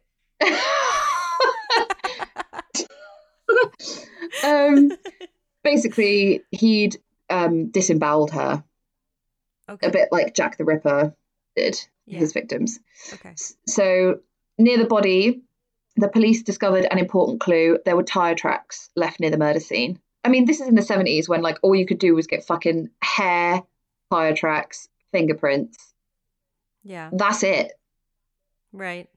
And the same MO. Shoe like, prints. If someone's doing the same thing. Yeah. So basic. Right. And then you basically have to look how many cars there are of that like tire brand. Like, oh my God, it's just so long. So Yeah. Two months later, on the 23rd of April 1977, Sutcliffe killed 32 year old Patricia Atkinson by smacking her around the head with a hammer and stabbing and mutilating her body. She was a sex worker from Bradford who had taken Sutcliffe back to her flat. Police found a boot print on the bed, and the print matched the boot mark found on Emily Jackson. So they connected those murders as well. And she was the only victim that was killed inside a house. Everybody else was killed outside. But I think that's because wow. he's opportunistic, isn't he? Like he sees somebody, yeah, he follows like them, and then he kills them. Or he finds a sex worker and then they go somewhere like abandoned so he right. doesn't have like any witnesses.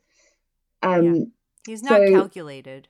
No, it's really off the cuff. I feel, or like he will go out like hunting for a victim, but then it's whoever comes along mm. that he can get away with doing it to. So the next month, Sutcliffe seriously assaulted 42 year old Maureen Long in Bradford on July 10th at 3 a.m. She accepted his offer of a lift home, and when she asked if he fancied her, I mean, this is coming. Oh no, sorry, because she survived. So I thought it was just coming from him, but she did survive. So she accepted his offer of a lift home. And when she asked if he fancied her and he said yes, they went to a nearby waste ground to get more cozy.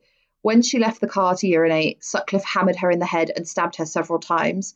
She didn't die, however, and was found the next morning. She was suffering from hypothermia and was in hospital for nine weeks. Peter was sure he'd be caught, but later found out Maureen was suffering from amnesia. So that was lucky.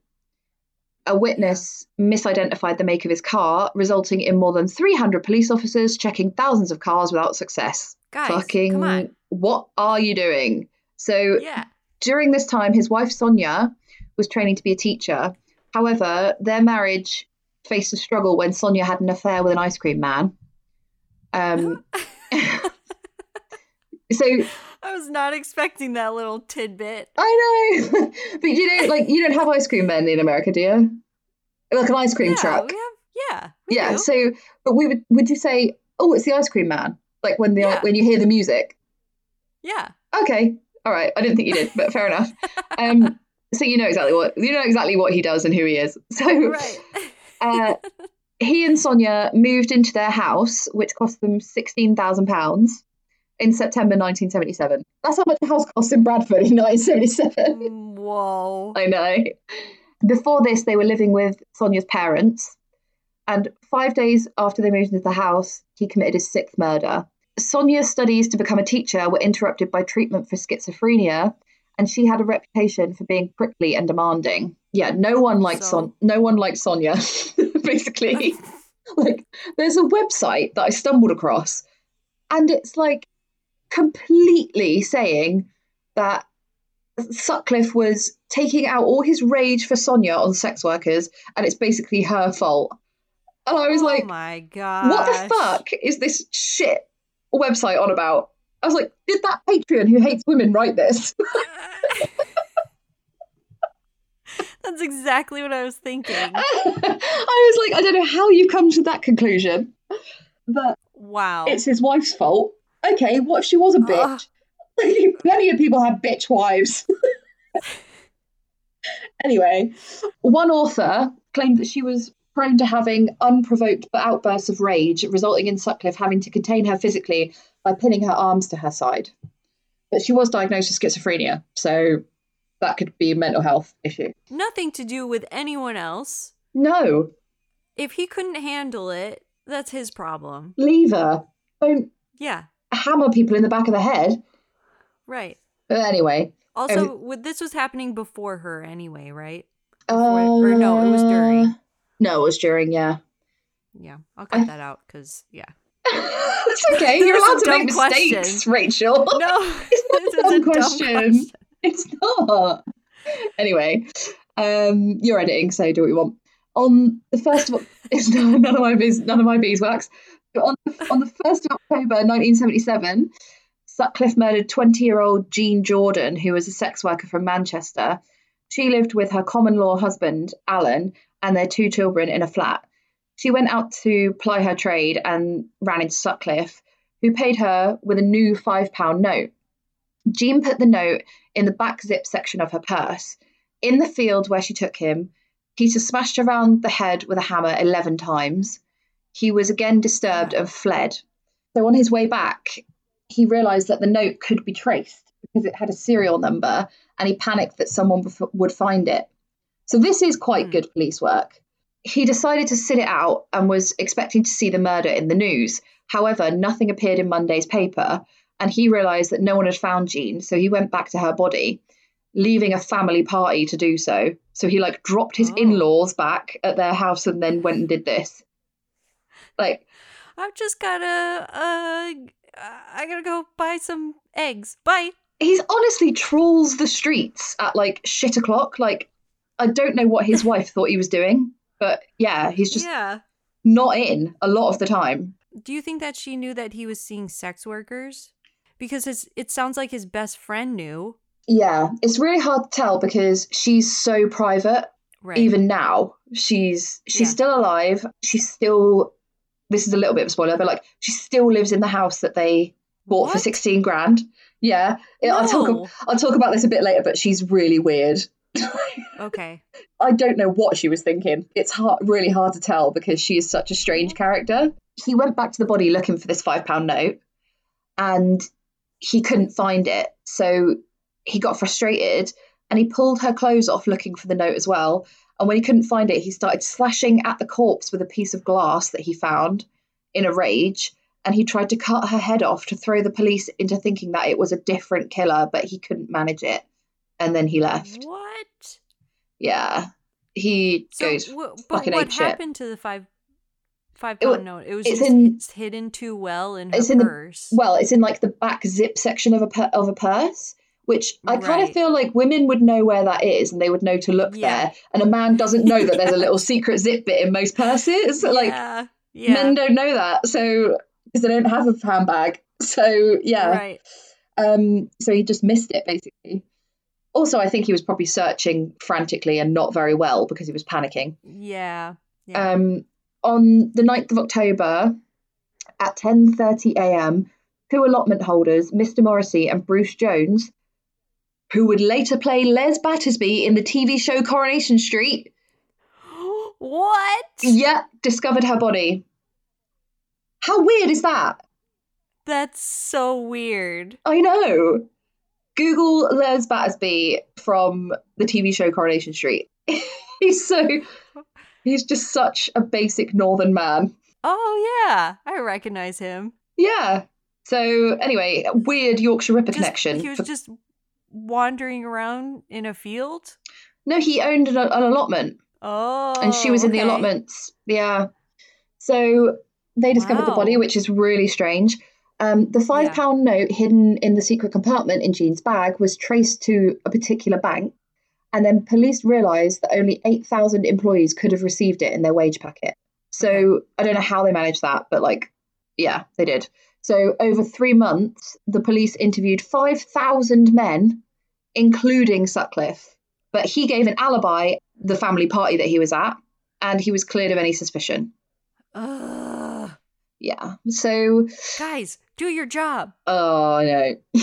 so, but you have to remember as well, these are sex workers. So they're not trying that hard. Yeah, that's true. They are trying, but the urgency isn't there that would be there with people who aren't sex workers. Right. You know, on the 12th of November 1977, the Leeds Revolutionary Feminist Group organised a number of Reclaim the Night marches. this is what I told you about. Do you remember? Yes. The yes. group the group criticised the police for victim blaming, especially the suggestion that women should remain indoors at night. They made the point that women should be able to walk anywhere without restriction and that they should not be blamed for men's violence. Maybe men should be given a curfew. Yeah. That was their argument. I agree. so do I. So, yeah, I mean, if you can't be trusted not to smack a woman around the head with a hammer, maybe you shouldn't go out. yeah. If you have a hammer in your hand, then you should go home. Yeah. So, on the 14th of December, on the 14th of December, a sex worker, Marilyn Moore, was survived, but sorry, she was attacked, but she survived. He tried to hit her on the head. She's quite lucky. So he tried to hit her on the head with a hammer, but he lost his balance slightly and he only caught her with a glancing blow. She screamed loudly, and Sutcliffe shouted, Dirty prostitute bitch, as he hit her again. Mm. A dog barking and her screams scared him into leaving. She provided police with a description of her attacker, and tyre tracks found at the scene match those from an earlier attack. So in, in January 1978, Sutcliffe killed Yvonne Pearson, a 21 year old sex worker from Bradford. After Yvonne had gotten out of the car, Sutcliffe hit her over the head several times with a hammer. At one point, he jumped down on her chest with the weight of both feet. And then he hid her by throwing soil on her body and then covering the makeshift grave with an old sofa. So he would always he would always go to like waste grounds basically. Mm, so mm. there was like debris about. Ten days later, he killed 18 year old Helen Rytka, a sex worker from Huddersfield.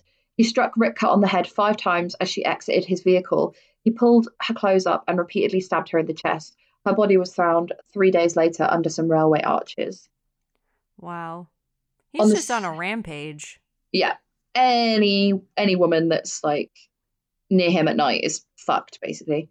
Mm-hmm. On the 16th of May, Sutcliffe killed 40 year old Vera Millward in an attack in the car park of Manchester Royal Infirmary.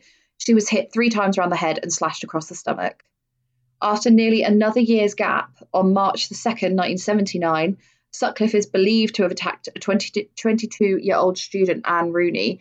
She was hit three times in the back of the head and survived. She described her attacker, and that matched Sutcliffe. Now it's getting ridiculous. Like, yeah, the survivors are all describing him, and if they're not describing him, they are dead with exactly the same injuries as the other women. Right. What are the police doing at night? not looking after this guy. yeah, like you'd think, but that's the thing, they're sex workers. So. But even so, like. You'd have to patrol the red light district. Section exactly. There's there's a certain section of town always where they go where men are going. Yeah. How easy would it be? You you could get a promotion again as a cop. you caught the guy who's been doing this. Just go yeah. out and hang around. Yeah. So on the 4th of April 1979, Sutcliffe killed Josephine Whitaker, a 19 year old building society clerk, as she was walking home from her grandparents' house. Sutcliffe hit Josephine from behind with his ball peen hammer, which is basically like a hammer on one end and like a round bit on the other end. Yeah. So not a claw yeah. hammer, basically. Right. He then pulled her clothing back, turned her over, stabbed her 21 times with the screwdriver in the chest and stomach, and six mm. times in the right leg, and all, then thrust the screwdriver into her vagina. Her skull had been fractured from ear to ear. After this murder, police received a tape in the post. A man with a Newcastle accent, claiming to be the Yorkshire Ripper, taunting the head of the investigation, a guy called George Oldfield of the West Yorkshire Police. The tape contained a man's voice saying, I'm Jack. I see you're having no luck catching me. I have the greatest respect for you, George, but Lord, you're no nearer catching me now than four years ago when I first started. I've heard this tape, and the accent is clearly a Newcastle accent. And mm. about five people have said he had a Yorkshire accent, the guy that attacked me. Mm-hmm. And Newcastle, yeah. like, I don't know if you know what a Newcastle accent and a Yorkshire accent are like, but they're really different. Yes, I do. Uh... And really, uh, what's the word?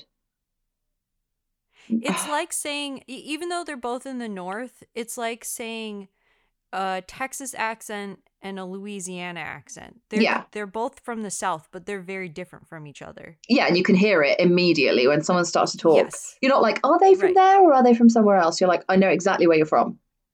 Right, right. Yeah. So after, sorry, so police began searching for a man with a Newcastle accent. Why are you doing hmm. that? That could be a Yeah. nutter. You know it could. Anyway, Right. George, Old, George Oldfield is the head of this investigation and he's fucking shit. So police began searching for a man with a Newcastle accent, particularly an area called Wearside. They dubbed him Wearside Jack. He sent two letters to police and the Daily Mirror newspaper in March 1978. Fun fact do you know who owned the Daily Mirror newspaper? Who? Ghislaine Maxwell's dad, Oh. Robert Maxwell, owned the Daily Mirror newspaper and he would have owned it at that time. Why does why do so many evil people own Shit rag News- tabloid newspapers. I know. yeah. The devil himself. Explo- yeah, they're just exploiting the news. Right. Yeah. Vox. Yeah. There's a really good show actually called The Rise of the Murdoch Dynasty on BBC. Mm. I watched that and it was so interesting. Although it is like a who's who of human shit. Like every five minutes, Really? I was, every five minutes I was like, oh, who is this prick on the telly? Like Piers Morgan. Like, Have Yeah. you watched Succession yet? no, I really want to. Is it good? Ah, you have. It's so good. Okay, It's I so will. Wa- good. I will watch that like ASAP. Might even watch an episode tonight, depending on when we Yeah, finish, which will probably be fucking midnight at this rate. Wearside Jack, yeah, yeah, yeah, Daily Mirror, yeah. They claimed responsibility for the murder of 26 year old Joan Harrison in Preston in November 1975. At the time, the police thought wrongly that the murder wasn't public knowledge. But, spoiler, as you can tell, I've been through his murders in 1975, and Joan Harrison wasn't one of them. Mm, So, whoever murdered her wasn't was Yorkshire Ripper. him. yeah. So, Yeah. and the MO is completely different as well. Like, she wasn't hammered and then slashed. No. So, that Okay. should have been a clue. Right. On the 1st of September 1978, Sutcliffe murdered 20 year old Barbara Leach, a Bradford University student. She left the pub at 12.45 and decided to walk home. Sutcliffe walked up behind her, hammered her in the head, lifted her clothes, and stabbed her. Her body was dumped. Sorry, that was a really weird um, intonation on the word was. Her body was dumped. No, her body was dumped behind a house under a pile of bricks. It was his 16th attack, and as Barbara wasn't a sex worker, the police were under huge pressure to find her killer. Finally.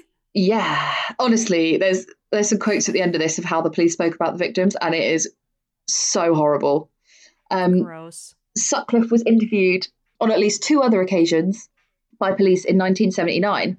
His car and tyres, description, his description, and being on the list of the 300 names in connection with the five pound note meant that he was interviewed nine times in total, but he was never a strong suspect. What? So his car and his tyres match, the description matched him, and he was on the list of the 300 people. They whittled it down to 300 people who could have had that five pound What? note. What more do you need? Should he has to be holding the hammer and it has to have blood on it for them to be like, here's the guy. Well, you'll see. Okay. So- oh my god, I I don't know this very well. I have tasted my own medicine and it is bitter. so, um, in April 1980, Sutcliffe was arrested for drink driving. While awaiting, while awaiting trial, he killed two more women. Sutcliffe murdered 47 year old Marg. Yeah, he's just, he's like, shit, I might, be, I might be going to prison. Better get some murders in. So, oh, Sutcliffe murdered 47 year old Marguerite Walls on the 20th of August 1980. He hit her with a hammer, shouting, filthy prostitute. He then put a rope around her neck and dragged her to a walled garden where he strangled her and stripped her naked. He left her covered in leaves. So that's a different MO. yeah. Um, Strangling. yeah, on the 24th of September, he attacked Upadhya Bandara, a 34 year old doctor, on the and then on the 25th of October, he attacked Maureen Lee. And then on the 5th of November, he attacked 16 year old Teresa Sykes, whose boyfriend Holy shit. whose boyfriend actually chased him away. Whoa. And he hid behind a wall, like cartoon style, basically, and waited for the boyfriend to like run past. oh my gosh. All of them survive though. This guy is brazen now. Yeah, he's, he's just like completely lashing out, unhinged. Again, it's getting to like the Ted Bundy stage and the Israel Keyes stage mm-hmm. where they get so desperate to do it that they're just like, fuck it. Like, mm-hmm. I'm just going to risk yeah. it. So on the 17th of November 1980, he killed 20 year old Jacqueline Hill, a student at Leeds University. He hammered her in the head and stabbed her with a screwdriver. She was the last victim of the Yorkshire Ripper. So we're through them now. Okay. Okay. we're done. We're done with the killing. I feel like my head hurts from hearing about so many of people getting hit in the head. Dude, I was in lockdown. Like you can't go anywhere or see anyone and I was like that. Yeah. How many more people? so, um, this is where it gets good because he gets caught. So, okay. on, on the 25th of November 1980, Sutcliffe's friend Trevor Birdsall from the uh, start, he mm-hmm. re- he reported Sutcliffe to the police as a suspect, but the information was lost. Eh. Yeah. On the 2nd of January, you'll find out why later as well. So, um, you'll find out why this was such a shit show. So on the 2nd okay. of January 1981, Sutcliffe was stopped by the police with a 24 year old sex worker called Olivia Reivers in Broomhill, Sheffield. A police check showed that Sutcliffe's number plates were fake. So he was arrested and taken to Dewsbury police station.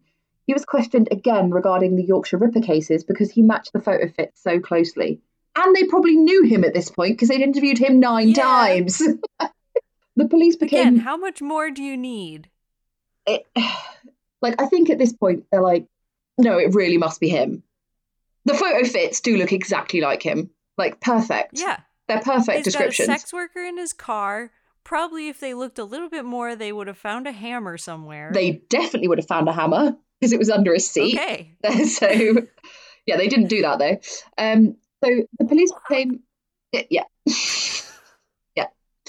Um, the police became more suspect of him and the fact that he had uh, he had asked to go and pee just before he was arrested. So they returned to the scene and found that when he had gone to pee, he had hidden a knife, a hammer, and a rope in the bushes. So he just like had them on him. He also had hidden a second knife in the toilet cistern at the police station.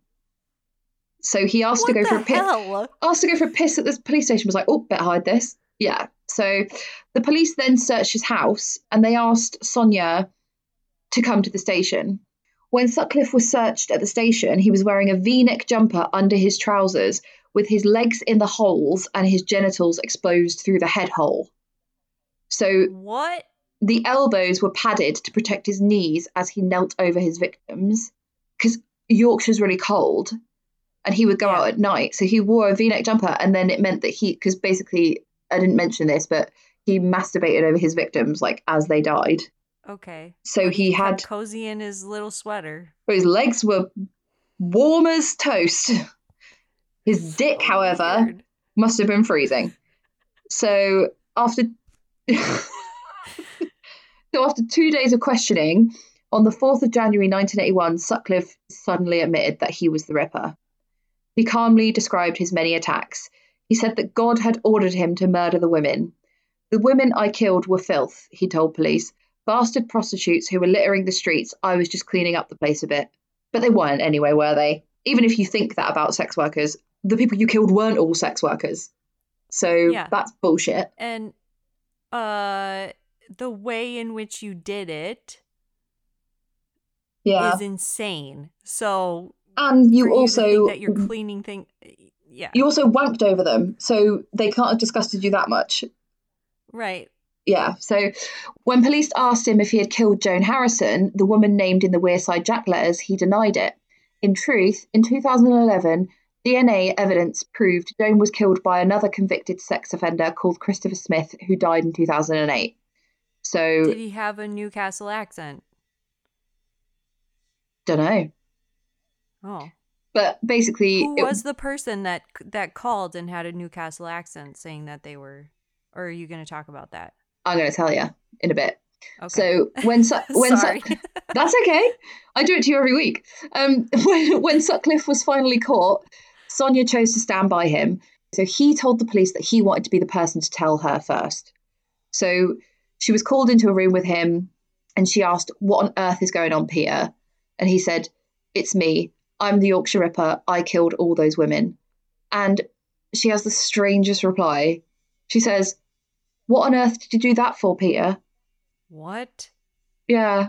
She is a strange fish, Sonia. Of all so, the things.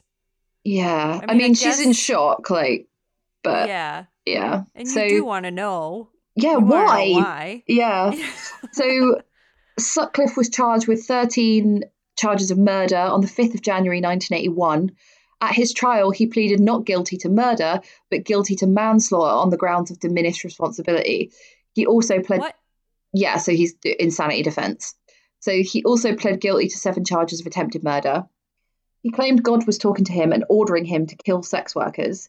He claimed this started while working as a gravedigger from the headstone of a Polish man, Bronislaw Zapolski, and said that there was a voice coming from that grave and he thought that was the voice of God. Like get your story straight. Is it is it Bronislaw or is it God? Also, bringing a completely innocent dead guy into this who had nothing to do with any of this. Bronislaw just completely tarnishing his name. He's like, whoa, whoa, whoa. yeah, so psychiatrist diagnosed him with paranoid schizophrenia, and the prosecution was due to accept his plea, but the trial judge rejected this, and the trial was due to start on the 5th of May 1981. So, after two weeks, Sutcliffe was found guilty of murder on all counts. The jury disregarded the evidence of the four psychologists and reported hearing a prison officer saying, Sutcliffe told his wife, If I convince people I'm mad, I'll get 10 years in a loony bin. You're so was, smart. Also, his wife is a schizophrenic, so he knows what sort of stuff to say. Yeah. Um, also, I'm going back to what he said about how he couldn't perform. Yeah. It's like, what? So you got mad because you couldn't perform, or God told you to do this? Yeah. Which one? Very good point. The trial judge said he believed Sutcliffe was beyond redemption and that he could not be considered for parole until 2011. In 2010, he was given a whole life tariff meaning he would never be released. Um, yeah. Did, oh, did I say he got 20 consecutive life sentences? That was his sentence. And then West Yorkshire police were criticised for their failing to find the Ripper quicker. You think? Uh, yeah. Yeah. So before computers, information on suspects was stored on handwritten index cards, and the room that they were stored in had to be reinforced to cope with the weight in this investigation. Okay. So a report into do the investigation. whatever you need to do for this. Yeah, I mean, file it better. Make copies. I mean, it's obviously like an overwhelming amount of paperwork. Yeah. But just get a better system. Yeah. Yeah. So anyway, a report into the investigation stated a serious fault in the central index system allowed Peter Sutcliffe to continuously slip through the net. The lead investigator yeah. was yeah. The lead investigator was criticised for focusing so much on Wearside Jack, despite the fact the victims had all stated the Ripper had a Yorkshire accent, and the tape was even sent to the FBI in Quantico, and they reported back that they believed it was a hoax. So okay, and they know what they're talking about. So yeah, the, yeah. The police were also criticised for their blatant misogyny. A West Yorkshire detective said at a press conference in 1979 he has made clear that he hates prostitutes. Many people do. We as a police force will continue to arrest prostitutes, but the Ripper is now killing innocent girls. That indicates your mental state and that you are in urgent need of medical attention. You have made your point. Give yourself up before another innocent woman dies. You weren't insane when you were killing sex workers, but now that we all want to do that, innocent people. yeah, that is what I he totally said. Get where you're coming from, dude. Yeah. But now that I've nearly done it myself. but now you're killing it. Now you're killing in air quotes innocent girls. Now you are mad. Yeah. So um, yeah. the attorney general said at said at the trial, some victims were prostitutes, but perhaps the saddest part of the case is that some were not. The last six attacks were on totally respectable women. He said these words in a court of what? law.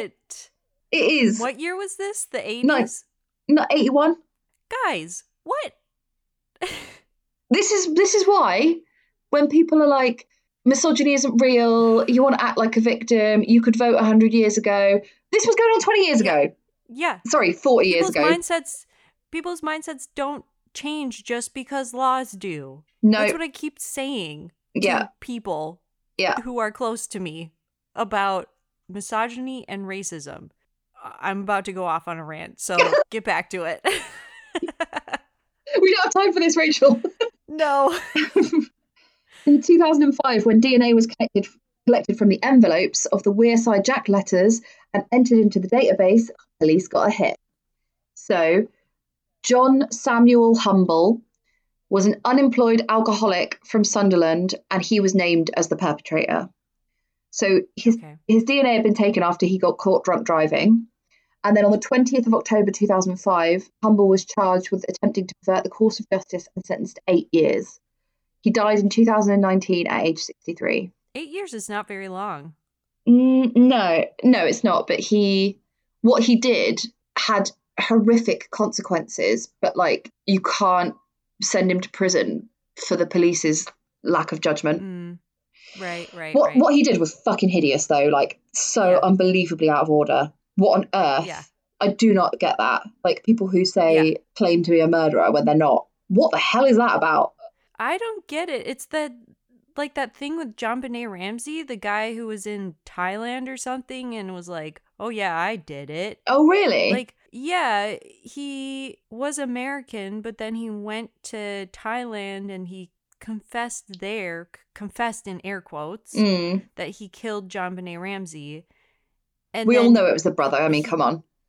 yeah. But he got all this press, and it's just like, are you just doing this for fame? It's the, the, weirdest way to get attention. It's so weird. So Sonia sued several newspapers for defamation after suggestions that she knew what Peter was doing. And there was also um, a couple of papers that said that she was having affairs with people, which was either mm. true or not true. But either way, she won £370,000 in libel damages. She remarried in 1997, and despite having a new husband, she kept her old house that she shared with Peter and would visit him regularly in prison, much to her new husband's what? disgust. Really, yeah. really upsets her new husband. Big Fat does it anyway. it's so weird.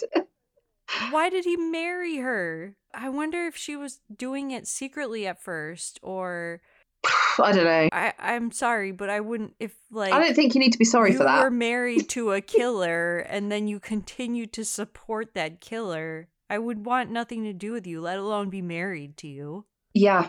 And they only got divorced in like 2000 or 2005 or something. Mm. Oh no, sorry. She remarried in 1997. So they it took her ages to divorce him. Basically, she didn't divorce him for ages. Um, wow. And yeah, she visited him in prison. And apparently, Peter Sutcliffe was like, "Your new husband's really jealous. Like, I can't believe he's trying to get in between us." uh, he doesn't like her new husband. Well, she's not helping the situation. No, really not. So this is the last bit. I can't believe we got through it. Well done. Yay. um, Peter Sutcliffe died on the 13th of November 2020 of coronavirus and Sonia is expected to arrange his funeral and inherit his belongings. Wow. And that is the story of Peter Sutcliffe, the Yorkshire Ripper. Of all the people who have left us for coronavirus, I'm glad he died from it. We can chalk yeah. that up to a win in 2020. Joe yes. Biden got elected and the Yorkshire Ripper died of coronavirus. Yes. Apparently, yeah, he was refusing treatment. Really? Yeah. I think a lot of like Ian Brady, who was like the Moors murderers, he was on hunger strike. Like he wanted to die. Okay. But they obviously fucking watch the razors around these people. Yeah. Obviously, then I think the English police are a little bit better at not giving people razors, by the sounds of things. Yeah, maybe just don't give them to any prisoners. Yeah, I mean, I can't think of anything worse than like a hunger strike. I live for food. I couldn't do it. I'd announce no, I was I doing it. Either. I'd announce I was doing it and then I'd be like, fuck it, just give me a donut. Like, I just couldn't do yeah. it. Never mind. It's been three hours. I need Do you know what? It's, it's not that important to me. Have you got any crisps? well, plus, like, I'm fucking useless when I'm hungry as well. So, like, I would oh, quickly oh, man, lose yeah. my resolve. like, you know, people are like, oh, if you hold up under torture, starve me. I'll give you what you want. Definitely. Um, I totally agree with you. Yeah. Good job. That's a horrible story. I didn't know yes, it is. details. I knew like I think this is maybe the reason I avoided it so much was because it was so horrible It's and hard going. yeah, He was prolific. yeah. So many women. I think 17 women in the end. Like, And in the space of what, like 10 years, he he just got away with it for that long. yeah, so he got caught in 1981 and he started doing it in, well, like the first assault was in 1969. 60 69, yeah. It's like 12 Yeah. years. Right. And in those 12 years, he went from attacking people and then shitting himself and running away to going back to a dead body and like mutilating it. Yeah. Okay, this might sound bad, but England is so small. hmm And h- having lived there, if you live in a small town like Andover. uh what was Andover, yeah. Ipswich where I used to live or like where's any of the places in your story, they're Mm. not that big. So for the police to do such a bad job in finding someone who was doing this for 12 years, 12 like, years. And he only, had, he only had two breaks. He had two year breaks. That was it. right. And he was seen by so many people. hmm And I understand how the Golden State Killer got away with it for so long because California is like 7 times bigger than the UK. Yeah. There's so many places to travel, you know? And he but had like for- a police radio, I think. he had a police radio he uh he was very athletic he just went all over but for such a small place in england to be doing the same thing over and over and over i just think like how bad do you have to be in the police department to not find this person Also, Peter Sutcliffe is really distinctive looking. mm, He's got yeah, like really distinctive beard and facial hair. He's got like quite a Right. distinctive jawline. He's got like long, curly, like permed, curly hair. I don't know if it's permed or Yeah. not. He's got curly, like a basically like a white guy's afro. right He's really distinctive. He doesn't look like that many people. You know how sometimes you Yeah. just get like, you know, Israel Keyes, like, okay, he's quite tall, but he's just got like a generic man's face, doesn't he? Like yeah, white man face. State Killer. Yeah, Right. very generic faces. And yeah, like he never changed his hair. He never cut his beard off. He doesn't change. He looks exactly the same like this whole time. Yeah. He's got a look and he's sticking to it basically. Like you see him on his wedding day and you see him when he gets arrested, exactly the same guy. Like yeah. he doesn't age. He looks exactly the same. And um All he did was change his car, which is suspicious.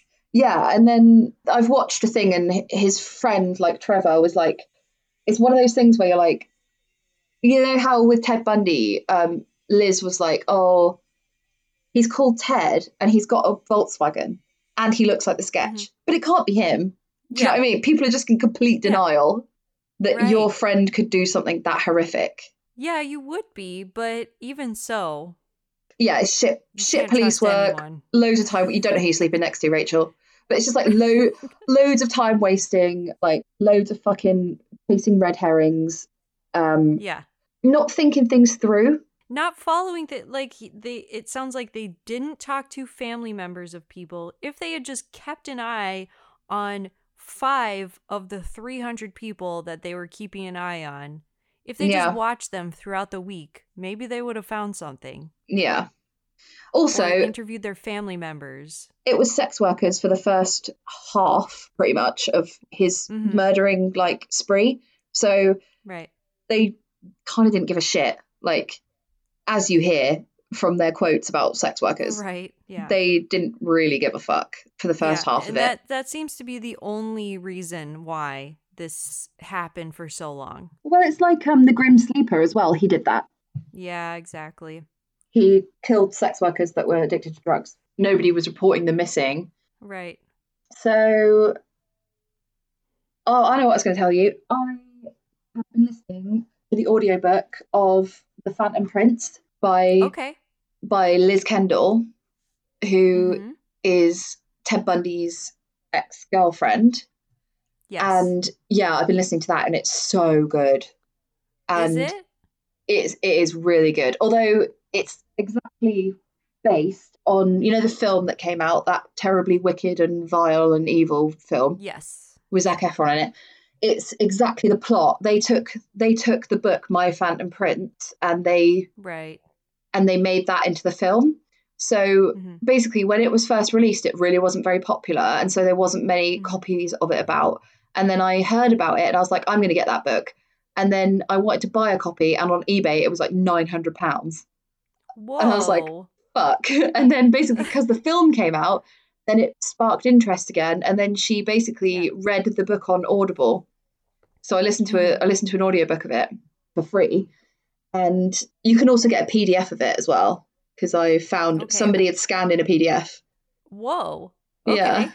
Somebody had scanned their I was book. gonna say I could I could add it to the our bookshop link, but if it's like nine hundred pounds, then no, I think it's getting. Don't. I think it's been republished, so there'll be okay. a new version now. So yeah, because there's an updated version, and in the updated version, she has um, a chapter written by her daughter Molly. Basically, Ted Bundy was her stepdad for like from when she was three until she was about 12. So, right, right. And I never knew this, but like in her chapter, she basically says that he sexually abused her. Really? Yeah. I and would like know that. Inappropriately touch her all the time. Because they did that, um, it was like a five part series or a four part series on Prime. Yeah, uh, and she uh, mentions a bit of it in that. Her and her, I yeah, I feel like she does, right? Yeah, and she um, tells she tells that same story, but she goes on and like mm. finishes the story basically because okay. in in the program she says that he they're playing hide and seek and he's naked yeah okay i remember yeah and then after that it goes on to like say that he didn't put his clothes on and she knew that that was really weird i think she was about 8 mm-hmm. or something and he had a yeah. boner and like he followed her into yeah. bed and stuff like yeah it goes yeah. on basically more than right. is in the thing but maybe she just wasn't I don't know, maybe she wasn't ready to tell that, or maybe they thought it was just really graphic. Yeah, I do remember her talking about it, but they didn't spend too much time on it in the documentary. No, but yeah, it happened all the time. So weird. So weird for someone afterwards, too, to want to marry him. Oh, uh, yeah, the woman, Carole Boone? Yes. Yeah. Well, fucking Chris Watts has a girlfriend in prison now. I know. What the? What I the haven't got a boyfriend, Rachel. Like, who do I need to murder around here to get a fucking prison boyfriend? this is a joke. if you want a prison boyfriend, you could get one, Talissa. It's... You can write to them. You're like, that is an achievable dream. yeah. I don't know if you want it, but it's you there for the taking. You're like, don't have such a negative attitude. no, I was looking at because I follow this person on Instagram and she talks about how she writes to people in prison as like a cuz you can it, it is a nice thing sometimes. And so I looked into it. It's not for me, but yeah. I yeah, I'm kind of Are you thinking about I it? I don't know how I feel about it. I I've thought about it just as like I like having pen pals, but there is a certain part certain part of my brain that is like mm, maybe don't do it but there is there's several websites and i was uh looking at them and a lot of them are like it's kind of like a profile like a Tinder yeah. profile yeah and they say like looking for friends some of them are like very innocent and like oh i like writing i want to talk to friends about movies and books and yeah blah, blah, blah. and then other people are like i'm a 36b and and i'm looking for boy a boyfriend to send pictures to and there's um they do it on small town murder like they've done it sometimes on the proper um episodes and then they have a patreon only episode that's like the prisoner dating game. And they basically yeah. read out they read out like three profiles and then jimmy has oh to pick jimmy has to pick one that he would go out with. It's really good Oh, I gotta listen to that. I haven't listened to when they do that. Yeah, because they do it. They do it as like a just an add-on to one of the regular episodes, and it's so random. And then I think they move that to a Patreon only feature. But I'm okay. I'm a I'm a true crime bullshit patron, and I'm about fucking a centimeter away from being a small town murder patron as well because I need that prisoner dating game in my life. yeah, maybe like, we could do it, but the male version. Yes. Oh my god, are we totally ripping them off? who cares? yeah, no, they don't listen to us. One, you don't listen to us. Two, you didn't you didn't invent writing to people in prison. they did definitely invent the format though. But anyway, yeah. So we could do that as another Patreon episode. Okay, maybe we will. I I will look into it and I'll see if I can. You're responsible for this because you brought it up. okay. okay. All right. Well, should we call it a day and then we can? We should. Yeah, record our other episode yeah. for Patreons. So if you okay. want to hear that, you know what you have to do. Go to yeah. patreon.com and sign up, and you'll get a sticker and a shout out and um, a little postcard and um, a special get... holiday episode. okay, right. Bye then, Rach. thanks for listening. Bye. Bye. Thanks for listening to Transatlantic Crime this week. If you liked what you heard, please rate, review, and subscribe. And if you'd like to follow us on social media, you can find us on Twitter at Transat Crime Pod, Instagram at Transatlantic Crime, and on Facebook with Transatlantic Crime Podcast. Thanks. Bye.